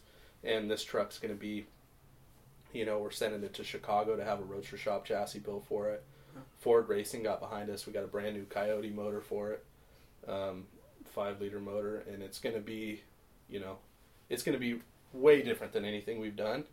But that's the big challenge for Aaron and I, is that we're going to do this car that's so different for us, but to still make it seem like it's us. Interesting. I think we'll be able to, we'll be able to pull it off. Absolutely. It'll be it'll be really fun to do. Sure. We had a similar challenge before I got on board with Brandon. He had started a 24 Hudson. It's a completely stock restoration. Yeah. And he worked about a year and a half on it, yeah. And he already had a lot of work done when I came on, and we finished it up about a year ago and showed it, and you know, did really well. We're trying right now to get into Pebble Beach with the car. Wow. And that's a whole different scene, that style of car that we did. Did you see that? Did you ever see pictures of that car? Was it the tub? It's a Phaeton, a 27 Hudson Phaeton, big old wood spoke wheels, and but that was the same thing. It was very different than what we were used to, out of our wheelhouse, you know, per se. But I think that all said and done, detail wise and everything, it suits us. And, for sure. For some reason, the car is completely different, and that's kind of the cool thing. Like, I don't see it as much because it's just what we do on these cars, but like, I hear people tell us all the time at these shows, like, even you said it when you got here, like, and that's honestly one of the biggest compliments we get, is that we have our own style. And you know, that I really like hearing that, because it's like, okay, you know, I feel like all these cars we do may be so different that maybe the style doesn't resonate through all of them, but we're still doing these cars, even though they're all different, how we want to do them. So even like, you take Mickey's truck and put it next to that 24 Hudson that we restored completely stock concourse restoration, you can still tell that we did it for some reason, even though they're completely different. Yeah, hopefully there's some continuity there. Yeah, for sure. You guys, you really, like the early Ford factory stuff, you can tell it's real special to you guys. Yeah. And, it really, like, even as wild as Mickey's truck is, it's still like there's a lot of early Ford underneath it. You know, yeah, absolutely. Sure. Yeah, and that all comes, and that, you know, Aaron will agree with this. My grandfather's a huge part of both of our lives. Yeah. And that's where that comes from, you know, and, you know, we've taken that and just, and kind of ran with it, you know, and luckily Mickey is not only into early Fords, but he, you know, he likes T's and A's and all that stuff too, so, like I said, it's just kind of a, we want that to resonate through all our projects, even though, like, this 57 F100 we're doing, we want that to be very different, but still feel like those guys did it and you could tell, you know. That's interesting. You know, one of the things that kind of comes to mind is coming up through the industry, I always, a lot of the cars we worked on, or a few of the cars I worked on, were built by Brizio in San Francisco, and I hear this, I just always heard the same phrase, oh, that's a Brizio car, that's a Brizio car, that's a Brizio car. And I paid attention to that, and I paid attention to a lot of the detail stuff, and you know, and yeah, they have a recipe they stick to because it works. And I think that's important for us to kind of, you know, carve out this groove. So when somebody looks at the car, they can say, okay, that's an East Bay car. And we start to develop, you know, a certain direction we're trying to go with our stuff. And that's what's hard, you know, doing these cars is that you're never going to be handed, I mean, well, I shouldn't say never, but you're always going to have something different to do, you know, and that's the thing with that truck. I keep using that 57 pickup that we're going to do because it's going to be so contemporary, even though it's going to be totally differently styled, is for us to go outside of our box, but not too far. Yeah. You know what I mean? And still pull it off. And and it's going to be great. I mean, we already know how the car's going to end up, and it's going to be great. And I think even somebody that doesn't have interest in cars like that, per se, will still dig it. You know, cool, and build a contemporary car where you can put it in your garage and come back out in 20 years and still dig it when you open the garage. You know, that's gonna be our. We kind of try and keep that. Like I keep talking about that, but I think it's really important. Any style of car, you know, we'll call it a restoration or a hot rod or custom or lowrider or whatever, for it to withstand time and be timeless. You know, I think that's really important for especially. These people spend a lot of money on these cars, and what's hot right now might not be hot in 5 years. Mm-hmm. So the colors, you know, the themes, the upholstery, all that stuff is so important, you know. And for us as a shop, you know, we take on a lot more than, you know, I'm not saying we're the only shop like us, but we do almost everything here outside of chrome and upholstery and glass. We do everything here. We do all the body work. We do all the paint work for the most part. You know, Art painted this truck, but we had him paint it because he was the one that originally painted it. But, you know, I rubbed the whole truck out. I got it ready. I did all the detail work. But we do everything here in-house. Aaron wires everything. I mean, everything is done here. And that's, you know, a blessing for us because we have control over all of it. You know, there's a lot of people that outsource stuff, and you know, I've tried to outsource before, and it just hasn't worked out, and that's okay. But it's taught me that we need to keep tighter reins on what we do and keep it all in-house because we have control over A to Z. You know, outside of upholstery and chrome, the car never leaves here. Yeah. So I think that's pretty important, you know. And that's hard for a lot of shops, I think, because, you know, I have a lot of background in body and paint and fabrication, sheet metal and chassis work, and so does Aaron. Aaron's done a lot of sheet metal work, and Aaron's really good at metal shaping, and all that stuff too. So that's a big plus, you know. We both can do chassis work, and it works out good that way. You know, that's one of our, I think, our biggest deal, that we can do all that stuff in house. The little bit of experience we've had with outsourcing is you just lose control, you know, and that's a big part of making these cars ending up the way you want them to end up. It's being able to, it's a personal thing. Absolutely. It's got your name on it. Absolutely, yeah. So, I mean, as much as we are sheet metal guy or body man or whatever, we also put ourselves into all this stuff too. So it shows, you know, you kind of leave your signature on the stuff at the end of the day, at the end of the build. So. And there's that type of guy for every aspect of car building, you know. Mm-hmm. There's different shops that do every style of car that, you know, some guys do outsource and some guys don't, you know. But yeah. It just kind of, I don't know, I guess when I started the shop, I kind of just, I didn't really have a really crazy plan or nothing.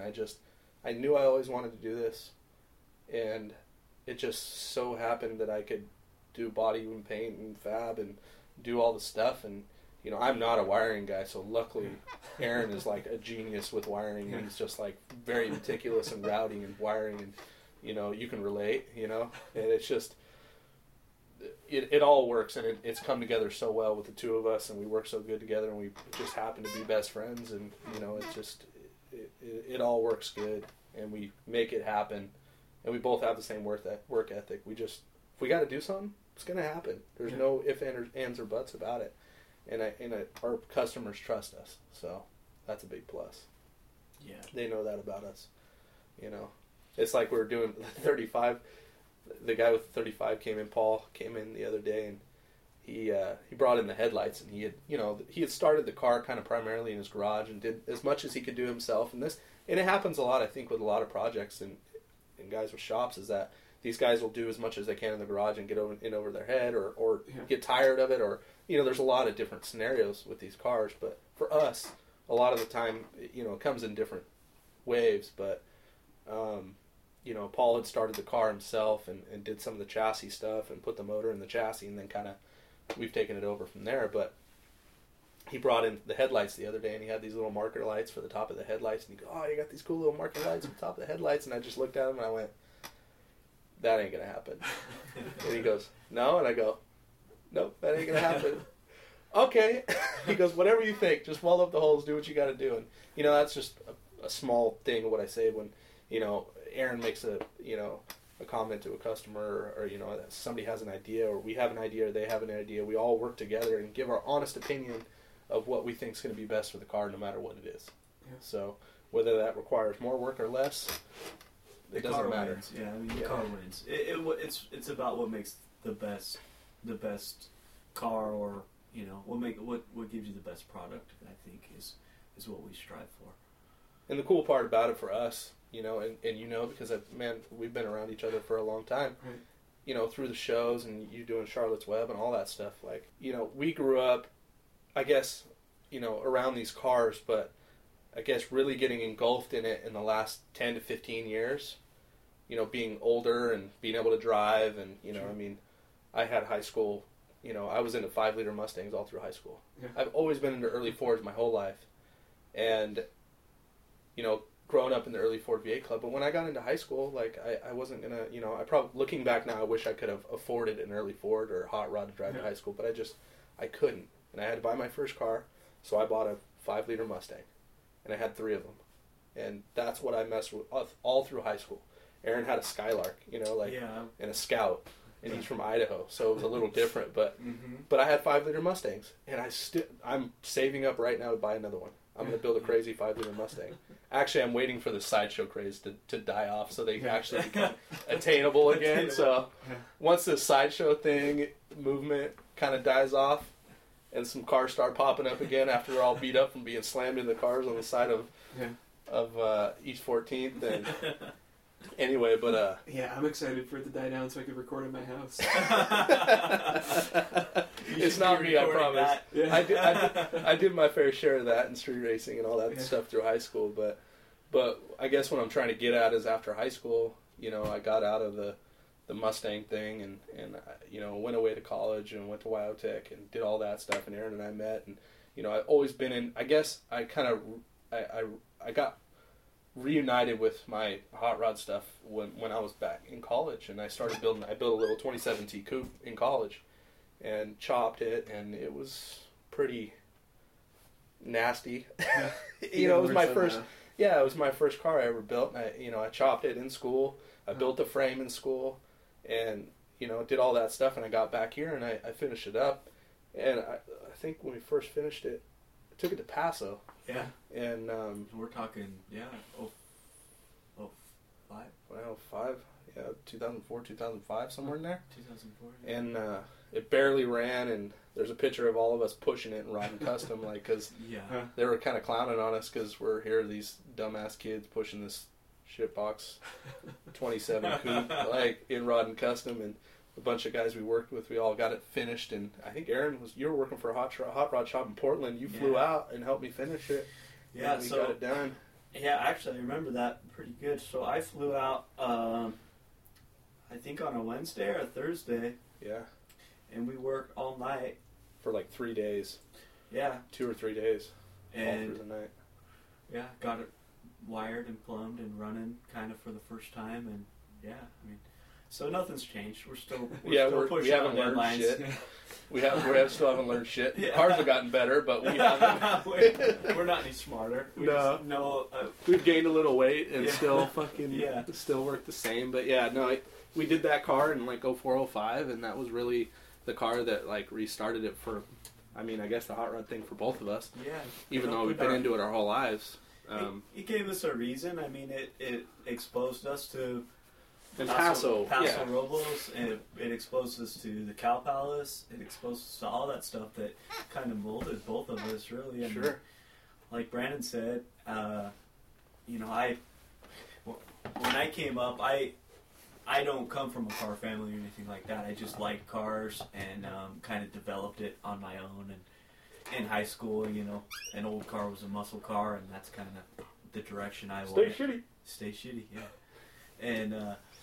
And as I got older and decided I wanted to learn how to work on them, and I found WyoTech Vocational School. That's where I met Brandon. My tastes kind of just grew to older and older and older. The older I got, the older cars I got, I liked, And then when we became friends in school, I went off and got a job at a street rod shop up in Portland, and was up there for a couple years and learned a lot from some talented guys. And then when I was ready to make a change, Brandon hooked me up with the guy he was working for at the time, and I was able to get a job there. And really, I was still kind of, I knew what I liked, I just didn't know a lot about the history. I didn't know a lot about early history. I still don't know a ton, still learning every day. And, his gramps, who's such a big influence to both of us, they took me in as family, basically. And they exposed me to the early Ford V8 Club, which is a family in its own. Yeah. I mean, and the more time you spend with those guys, like Dick Falk and, like a lot, you realize those guys are hot rodders also, or they're custom car guys also. These are all early Ford V8 guys that are customizers, and... the early Ford VA Club is a bunch of old guys that have stock early Fords. Yeah. But and a lot of them guys are hot rodders too. Yeah, so and it's pretty easy. The guys that know, it's pretty easy for the guys who know to stand out, And that's as simple as it was for me. We'd go to these things, and I'd say, man, I like this car. This is the car that stands out to me. And the more you pay attention to it, the more you realize this guy knows exactly what he's talking about, so... it doesn't have to be, like, for me, it's not super complicated or anything like that. It's just, I kind of settled into a niche and what was interesting and attractive to me, and, kind of was downhill from there. And, I think it was just kind of good timing for us, Yeah. Paso Robles, as far as what we were seeing more of, less of the street rod stuff, more of the guys that were kind of building stuff on their own, which was, was exciting. It seemed obtainable to a couple of young guys, and we both started. It took me a while to I was real interested in bikes and was kind of trying to learn how to build bikes and failing at that, and then it took us getting a house where you could actually have some room to build something, a garage, work on something. Yeah. You had a bike in the living room of the apartment we had once. Yeah. And didn't really make it past the mock-up stage, but I messed around with it a ton, and so a lot of that kind of shaped us, seeing the stuff, going to Paso Robles, going to the Cow Palace, going to a lot of the local shows, and then also seeing it on the other end of the spectrum, being able to work with talented guys and see these cars that we both got to work on kind of come to fruition as a beautiful, you know, hot rod. The high dollar stuff. High dollar stuff, yeah, which was awesome. You know, it was kind of an exciting time. You're seeing both sides of it, you know. Yeah. And yeah, I mean, I think kind of this was our dream. It's kind of, I don't know, it's easy to kind of lose sight of that. You get wrapped up in business and working and getting things done. But I think if we rewound the clock 10 years, this is kind of where we were hoping we'd be. It's crazy, yeah. You wouldn't ever think it 10 years ago that we'd be here today. I mean, you know, we're only 4 years in, but we just, I guess, it's just meant to be. You know, it's what we wanted to do. And like Aaron's, you know, saying is that I think the cool part about us, and, you know, we're not the only guys that are, you know, guilty of it, but we're fortunate enough to be involved in, like, the suede room at the Cow Palace downstairs. That was so cool for our area. Like, you know, that was such a big movement for everybody in the area and Paso. Mm-hmm. You know, we were kind of at the tail end of that Paso deal. I really kind of wish that I would have caught onto that earlier, but, I mean, I still cherish it, you know, and, you know, Santa Maria is not the same, but it still is a good time to go every year. It's another good show at the same time of year. Absolutely. Yeah. We fully support that show. We love the show. And, you know, we kind of, you really got to do both sides of it. And I think that's helped the cars and our style because we did get to see both sides and we kind of build the car. I guess our cars kind of reflect that we have that younger mentality with it, but can build the cars, you know, to the quality of, you know, just like any of the big guys, you know. So the quality work that you guys are putting out is really impressive. Like, I don't think people realize like how young you guys are and how new the shop is for some of the stuff you guys are putting out. Oh, thanks, man. Thank you. It's really impressive. Well, that's a lot of heart, you know. I mean, it's we really do care, you know, and you get caught up in it, you know. You do a car to the magnitude of that little truck right there, and every bolt is clocked on the chassis the same. And, you know, you get to a point where you do these cars and you just, like, you drive yourself absolutely insane. And I can point out every part that I'm not happy with, and most people won't see it or will or whatever, but I know the stuff's there. And even as much work as you put on into something, if you had 10 years, it's never going to be perfect, but there's always going to have its bad spots, and everything does, because there is nothing perfect. And I'm kind of I drive myself crazy that way, you know, as I'm sure a lot of people do. We all do. And we just push ourselves, you know. We push ourselves on each build to make it that much better and, you know, still retain our same style. And, you know, that's kind of our whole gig, you know. And it's like, when I started the shop, I was trying to think of a name, like, what am I going to do for a name for the shop? Like, what's going to be something that's simple but, like, going to last? You know what I mean? I don't want to come up with some crazy name that nobody knows what it is, because there's so many, I feel like there's so many shops out there that get caught up in the trend deal. Yeah. That's so, they worry about what their shop's called, you know, Low Life Customs or what, you know. I don't even know if that's a thing. I'm just saying, like, and you know, if it is, that was pulled at random. No, I don't. It may be. I don't know. Yeah, lots of K's and Z's and that sort of thing. Yeah, the whole trendy thing. It, you know, I didn't want that. I wanted something very simple and clean. And, you know, we are still the East Bay out here, which you know, a lot of people like to argue, but. You know, we are far East Bay, I guess you'd call it. But I grew up in Livermore. Livermore is still East Bay. Yeah, I mean, this whole area, even though when you think of East Bay, you think of Oakland. Oakland's only 10 minutes away. Yeah, when you talk to the dudes that grew up out here, like Frank DeRosa, they used to cruise in Oakland anyways. Like, it's all it's one big area. Yeah, so I just always like, you know, like we keep going back to Dick Falk, Art Himsl, Bill Reasoner, Marcos Garcia, Daryl, all these guys that have done all this stuff in the East Bay forever. It really is special to me, and, you know, I'm going to stay here. So, you know, East Bay and Speed and Custom was just like, you know, just to show that, you know, we do hot rods and custom cars. You know, that's kind of, I just wanted something simple and clean and everlasting, and I, you know, I'm really happy with that, you know, and it's just, that's kind of like our cars. I just wanted something simple and to the point, like our cars kind of are, you know, so. Yeah, it's sort of the perfect name, and it's really cool, like, you know, East Bay custom builders have never really gotten, in my opinion, the recognition that they deserve, and it's really cool to see, like, oh, this is an East Bay car. It's like, you're goddamn right it is. Yeah, exactly. So, like, just being an East Bay car enthusiast, sure. I guess it's really cool. So, like Brandon said, we have so much pride for, you know, this area. You know, we won't speak just for us, but just like the guys that we've been able to work with, the guys he keeps mentioning.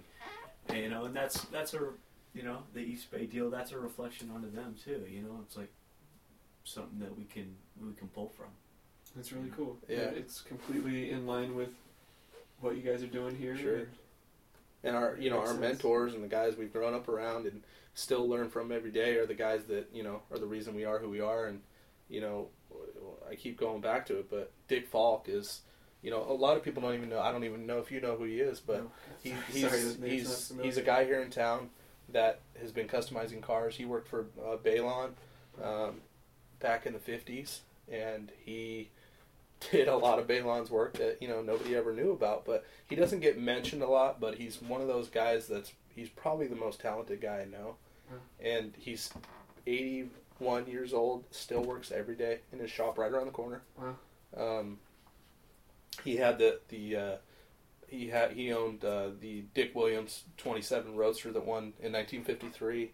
He owned that later in the 70s and sold it to, I think he sold it to Blackie, who owns it now. But he's had a lot of pretty famous cars. He had the Cunningham 40 Ford two-door sedan that was channeled from San Francisco and ended up being restyled by Barris in the 60s. He restored that car too, and he's got a 35 Fit, and that would just knock anybody straight, that, you know. But he's one of those guys that you don't hear about that deserves a respect, and is from here, Walnut Creek, Concord area, that is just, I've been privileged because he's one of my grandpa's best friends, so I've grown up around this guy, and he is one of the biggest reasons that I do this, Aaron does this, we all do this. He's just got that style, and he's 81 years old, and he's just like, he's got a chop Merc he's been building for 20 years, you know, and it's just one of those cars that you see these old guys have that, you know, they're still doing this for a living, so they never get to their own car type thing. But Dick's always done cars for himself, but this Merc has been sitting and sitting and sitting, and it's gorgeous, and, you know, I've been picking at him for the last few years. Hey, when are you going to let me help you? When are you going to let me help you? When are you going to let me help you? Cool. And I finally picked at him enough at Sacramento this year, and where he was looking at the truck, and I said, are you ready? Yeah. And he says, you know what? I think I am. Yeah. And I go, really? He says, yeah. So Mike Wanger, who is a guy here in town also that, you know, he and Daryl and John Aiello had Acme Customs, the Antioch for years, who did all Zocchi's and D'Agostinos and some of Rick Dorr's cars and stuff like that for a long time. Mike has a beautiful black 51 Merc that's just... impossibly nice. It's just... Mike's one of those guys. Do you know the car? Yeah. Dead End just did a shoot with him. They just shot it. In fact, his name has been mentioned in every single podcast. Really? He should be, because he's one of those guys that... he will not be the guy to toot his own horn. He will never toot his own horn. Opposite of that. Absolutely. But just the best guy. So lucky to have him as a friend. And he's just one of those guys with style and taste for days. You know what I mean? He just very understated, won't show his car, just kind of just... He's always been that way. He did a clone of Moon Glow back in the day, called it Sun Glow. It was light yellow. Huh. He built a 40 Pontiac convertible that later Rick Dorr bought and finished and changed. And, you know, he's had a lot of cars through the years that have just, you know, when you just, you know somebody that does a car right and just knows what they're talking about and knows the look. He's that guy. So Mike finished his Merc here last year, and that car's just... gorgeous. And Mike's another guy that really looks up to Dick Falk, and Mike and I have been talking on the side like, hey, we need to get Dick to do his Merc. So finally Dick's ready to work on his Merc again, and Mike and I are going to try and help him like one day a week, go That's over there awesome. At night and just, okay, let's go, let's do this, we'll put in 2 hours every Tuesday or something, you know, just something very simple to get this guy working on his car so he can finally have his Merc done. And that's kind of the plan for this next year, is to help him with his Merc. But Dick Falk's one of those guys that is very particular about every little detail of this car, and that's why part of the reason it's taken so long, you know, is because he's so particular, and every car he does is so right. Yeah. You know, I remember being a kid driving with my grandpa downtown Walnut Creek, and Dick is one of those guys, he'd find a low mileage car, whatever it was. If it had low original miles on it, he'd buy it. Didn't matter if it was a 78 Pontiac or a brand new Mercedes. You know, if it was a nice, clean, original car, he'd buy it. And he had like a, man, I was probably like 13 or 14, and he had like a late 80s Mercedes sedan that he had bought because it had like 4,000 original miles on it at the time. Like, why? Because it was clean? Yeah. And he was at like Big O Tire. That's a body man. Yeah, that's a real body man. That's a real body man painter, because the color match will drive him crazy. So he's looking for something that's perfect. Yeah, and it's not that he even wanted the car; he just couldn't not buy it because it was so nice and original. So unnecessary. But what I'm getting at, it didn't have to be a 50 Merc or a 32 Roadster. Like this guy just has appreciation for cars in general, and he found a nice original car, so he just like had to buy it. So he had this Mercedes, right? And we're driving downtown Walnut Creek, and we drive by Big O Tires, and here Dick is standing outside of Big O Tires, outside the bay, and the Mercedes is up on the lift with the tires off. So we pull in, and, hey, how's it going, Dick? Oh, good, we're talking, everybody's cool. What are you doing? Oh, I'm having tires put on the Mercedes. Oh, really? Okay. Did it need tires? No, I didn't like the sidewall and the tires that were on it. And I look at Grandpa and I go, is this guy crazy? Like, what's the deal with this guy? You know, and growing up around, I mean, I knew him, I didn't know he was that crazy. He had Big O Tires that day put like 5 different sets of tires on this Mercedes to get the right size and sidewall on the tire of this late 80s Mercedes that he was just going to turn. Like, he's just that particular about stuff, you know, and I think that's a small, you know, example of how I hope to be that crazy. God, your way. When somebody does something like that, or they do something that's different than what everybody else does, and then you realize their work or their cars are different than everybody else's, then you got to pick up on that, because those are those things that stand out. You know, most guys walk through a car show and go, "Oh, did you see that guy with the crazy flaked roof? Did you see that car? Oh, yeah, I saw that car." But, like, I guess we've just been trained around, you know, the cars we've been around, like, look at cars totally different. Yeah. You know, and most cars that, probably the cars that we're going to like the most are the ones that nobody looks at. Yeah, like, the pictures of cars you sent me from Autorama, like, not that they weren't nice, but they definitely weren't flashy. Sure. It was, like, it was funny, like, he sent, was it 66 Impala. 66 Impala. Yeah. And it was it's like a real nice green with a like reverse true spokes or something on it. I sort of laughed when I saw it. It's like, you know, if you guys were to build a lowrider, this is like it makes perfect sense. Yeah, like, very simple. Like close to a factory color. Yeah. So simple. The right wheels, right tires. Yeah. And that's all important for every build, you know. Yeah. And I sent you a picture of that Riviera too. Yeah, the Riviera also.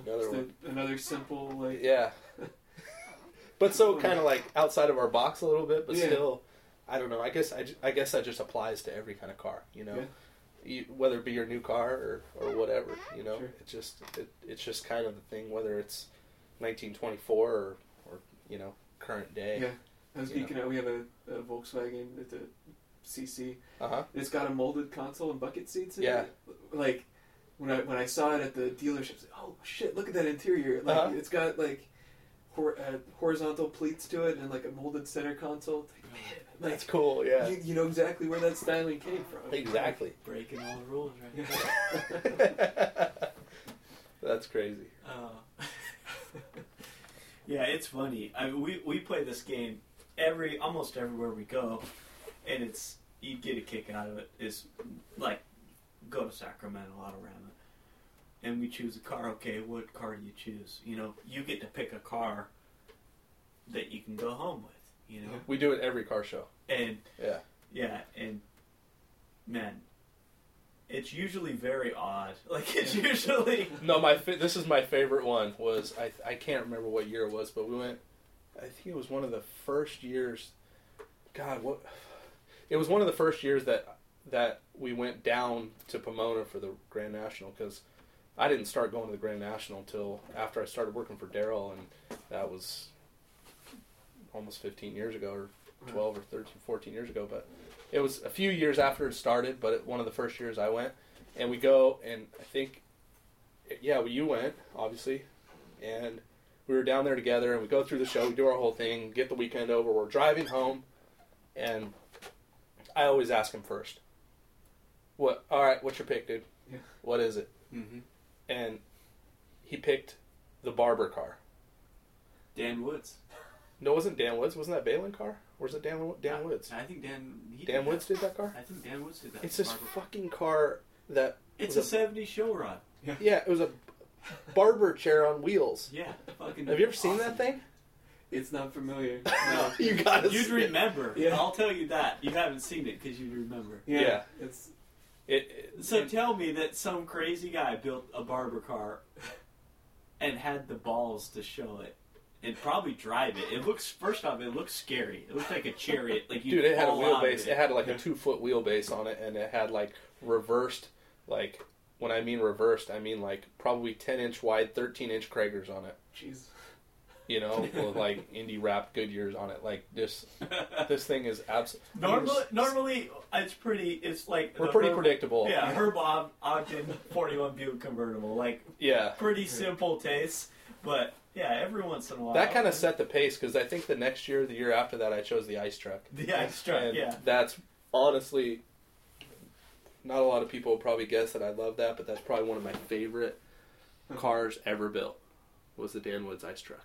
And that thing is insane. Yeah. You know, I mean, part of the reason I like Dan Wood stuff is, like I said, I like Rivieras. Skylark wires are, like, in my opinion, one of the best looking wheels on the planet. Yeah. I don't care what kind of car you have. I swear if I took the right set of Skylark wires and tires, I could put them on that truck. Yeah. Absolutely. And you wouldn't think that would work, but it would work. So Dan Woods was a hot rod builder from LA area, and his part of his business early on was taking Skylark wires and reversing them and putting them on different hoops. And a lot of the early show rods in the 70s, way before maybe they were used a lot on lowriders, but they were on a lot of hot rods. Yeah. And then they were really popular. And that thing had like 12-inch wide... The hoops, yeah. Fucking, dude, a foot deep, perfect chrome, reverse Skylarks on it. Right. You know, and it just, that car is so crazy. Have you ever seen that car? The ice truck? Yes. Yeah, Dan Wood's ice truck? Yeah. But, that's part of our game. Every show, we pick a car, and those were probably the highlight, too. We'll have to just send him the picks. Yeah, sure. Yeah, but he's gonna get super bored of most of the picks. Shit. But that's kind of how we like gauge how the show went by our picks after the show. Yeah, we make Grandpa pick one. Yeah. My Grandpa always goes to all the car shows with us. That's he cool. picks one, and Aaron picks one, and I pick one, and they cannot be the same car. Most of the time one of us picks the same as one of the other people. So we usually let Grandpa go first, because he's the OG, and he gets to pick what he wants, and most of the time, just by nature, Aaron or I will want the same car, but Grandpa gets his pick first. Oh, yeah. So, love that guy. Yeah, he's the best. But, it's just, it's crazy. You know, we do a lot of, we're trying to do as many shows as we can, but, we try and hit the biggest shows for our area. We don't go too far, but L.A., Sacramento, Santa Maria, we might venture out a little further with that truck we're going to build. Yeah. Because the customer's from Arizona, and he actually might want to autocross this truck a little bit, so it's going to be like a full show truck, but be able to, like, get beat on. So crazy. That'll be pretty neat and different for us, too. So, as well as doing a show car, but performance, Yeah. Because we do a lot of performance stuff, but our era of performance is very archaic and very slow because we like flatheads. And when we say performance, they're not really performing for shit. They're just... We're talking, very, very minimal horsepower. 250 horsepower if we're lucky. Wow, that's a lot. You're being pretty generous there. Yeah. But, yeah, it's just, that's kind of the gist of our show car stuff. I mean, we keep going back to the show car thing because it's so important. Yeah. But, you know, everybody's got their reasons. That's just ours, you know. Mm-hmm. You know, it gets you out there, it gets you in the head, so. Yeah. Yeah. So, I mean, not to say that drivers aren't super important to us, because we've spent so much time traveling and doing fun stuff with different clubs or to different shows. I mean, that's a huge part of what's shaped Brandon and myself. You know, more fun than anything is going to, you know, what was Paso or Santa Maria now with your buddies and driving there. You know, the drive's the fun part. Yeah, that's the one really cool thing about Santa Maria that carried over from Paso. It's still a driven car show to me. Absolutely. I mean, half the fun of Paso was getting there, you know, like... Yeah. And at Santa Maria, I went maybe the second year, but I think they didn't have the cruise night yet. Uh-huh. And so it was like a very stale, sort of small show. Yeah. It's gotten so much better, but man, like, with Paso and, like, 2003, 2004, like, the car show started in your hometown. Like, you'd see your friends getting stuff ready, and along the way, like, every gas station you'd stop at on the way to Paso, it would be, like, its own little car show. And, like, my first time there, I had no idea where the show started. You make your way down to Spring Street, and there's a car show in every damn parking lot. That was so cool. Every hotel, Yeah, like, the A&W there, and then, like, as you get past the park... God, it was so crazy. Yeah. There was really nothing like it, because it was about driven cars. Like, I guess pretty awesome. I didn't have anything that could make it down there. Yeah. Yeah. We had that T-Coupe, and, like... And we drove your 55 down there. Oh, no, that was Santa Maria, wasn't it? No, we drove Lucille, a 51 Chevy. Yeah, that's true. Down there, but that was after I sold it, and Timmy was... Our buddy Timmy, who's a good friend of ours, and I sold him a 51 Chevy Coupe. And I had bought it and got it running and stuff, and then he took it and finished the whole car. I'm sure you know the car, the light green one with the light green top. Yes. Well, he lives in Livermore now, but we drove that. He was like 14 at the time, and I drove him because he didn't have a license. I was like 21 or something, but we drove that down to Paso, but we were towing my T-Coupe, and man, I drove that T-Coupe around town in Paso. No registration, no exhaust. I mean, just typical Paso, you know, like... bombed that thing around so crazy. My buddy drove, he built it was a 51 Plymouth? No, Dodge. It was a Dodge. It was all the early 50s Mopars looked the same. Sure. He dropped the slant six and a 3-speed, like the whole drive lane from like an Aspen station wagon. Uh-huh. He dropped into the car, finished it the night before the show. We bombed down. It still had tags on the car from 1976. That car show was so illegal. Like, and you drove it all the way down. I followed. We were in the 57. I think this was 2003. We were actually towing a trailer. Like, you know, hotels were so impossible to get. We pulled this 59 Fiesta trailer out of somebody's backyard. Got it for $200. So that was our like jam to get down to the show. Sure. We had, like, a trailer hitch that we found, like, bolted to the bottom of the car. Yeah. It was so much fun. Like, it was such a dangerous car show. Yeah, like, it was. It was such a cool thing to be a part of. It was, and it's such a shame, but, like, I get it, but don't get it, you know? Like, that brought so much revenue to that town, but it also brought a lot of trouble. You know, that really wasn't the image that that town was going for, so it had to end. I mean, all good things had to come to an end like that, but it was a really cool time. Paso was really... You and know, Santa Maria's getting there. Like, I honestly believe that like Friday night in Santa Maria, that was the most fun. Last year, like it was awesome. Yeah. I haven't had that much fun at a car show. I have all sorts of friends, and we know all you. I'm sure you know the same kind of people that are like went to Santa Maria the first year or second year, when it was just getting going, and they won't go back because I was like that for a few years. Yeah, like, and luckily we stuck with it and gone. I think I only missed one year, but it's really pretty good. You know, it really is a good show. And that's the thing, we all gotta... If everybody goes, then it becomes more fun. That's the thing, is, you know, we make it what it is. Paso's gone, so we have Santa Maria, we might as well get behind it and support it, just like all the other stuff, the Autorama, even Pomona. You know, Pomona gets a big turnout, but all the stuff, I mean, if you don't get out and support it and do your best, then it's going to go away. Yeah. And that's what makes it fun, is everybody building cars and trying to get their stuff to it, and, you know. Yeah. Last year was just, like, the funnest year, Santa Maria, for me, because I was getting I got married last year, yeah. and Aaron threw my bachelor party while we were at Santa Perfect, because, like, I'm not, like, a sports dude. I'm not a partier. Like, I'm a car guy. So, of course, my bachelor party is going to be at a car show, right? Yeah. I have a lot of friends that aren't into cars and stuff, so, like, they didn't come, but, like, all the car guys came, and it was so much fun. It was so much fun in Santa Maria. I won't get into the stories because they're not really appropriate. Let's just say that we had a good time. Was it Saturday night? Yeah. Saturday night. We had fun. Yeah. And we had all of our car buddies made it. Well, most of them. You know who you are that didn't show up. Yeah, you know who you are. Yeah. But anyway, we had a great time on Saturday night.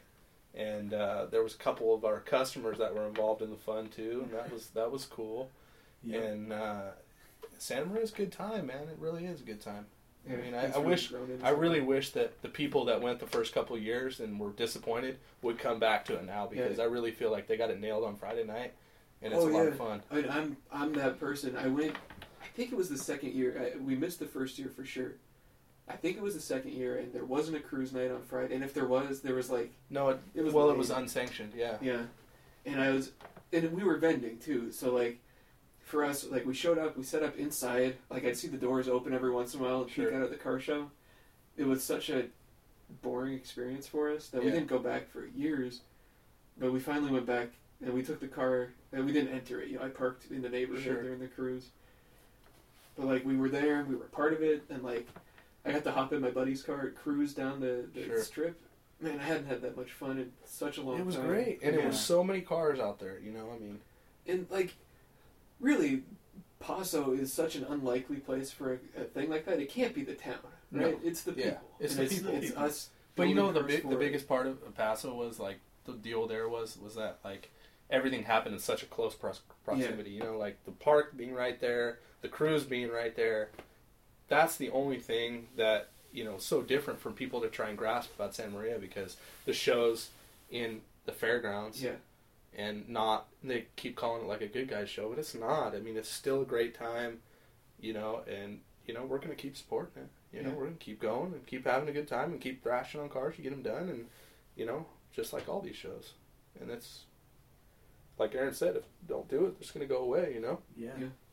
And we do a lot of other stuff, like I keep mentioning the early Ford V8 Club, you know, like a lot of these hot rod shows and stuff, like we don't take our girlfriend, Aaron has a girlfriend he's been with for, what, 8 years, and I'm married and I have a daughter, and, you know, like we go down to LA, it's really hard for the girls to go, you know, and so we do a lot of early Ford V8 Club stuff, because that stuff is like super family oriented, and, you know, the girls have fun going to that, and you know, our girls are like, you know, I know we haven't mentioned them at all yet, but like they're like they're the best. That's our support group right there. Oh, yeah, and you know, we couldn't do this without our women. We really couldn't.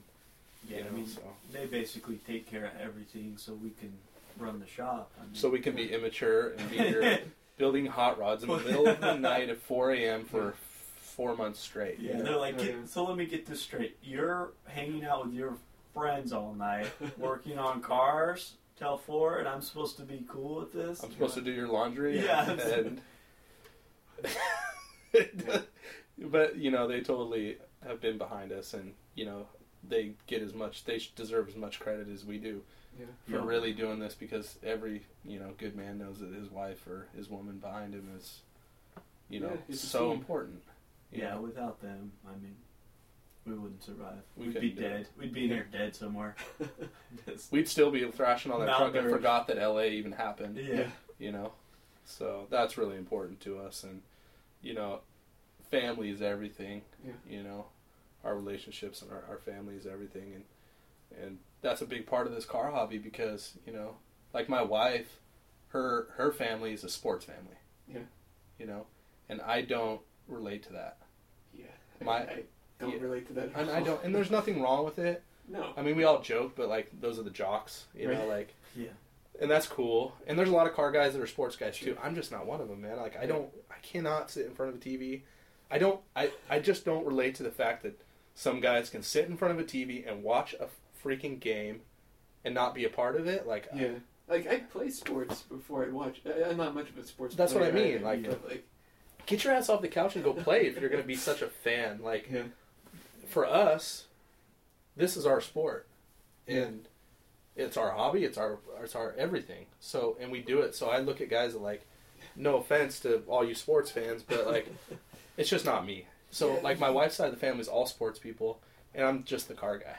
I can't be entertained with watching car stuff on TV either. I mean, there's so many car shows out these days. It makes me, like, I get, like, frustrated. I'll watch someone do car stuff. I'll like, shut it off and go out to the garage.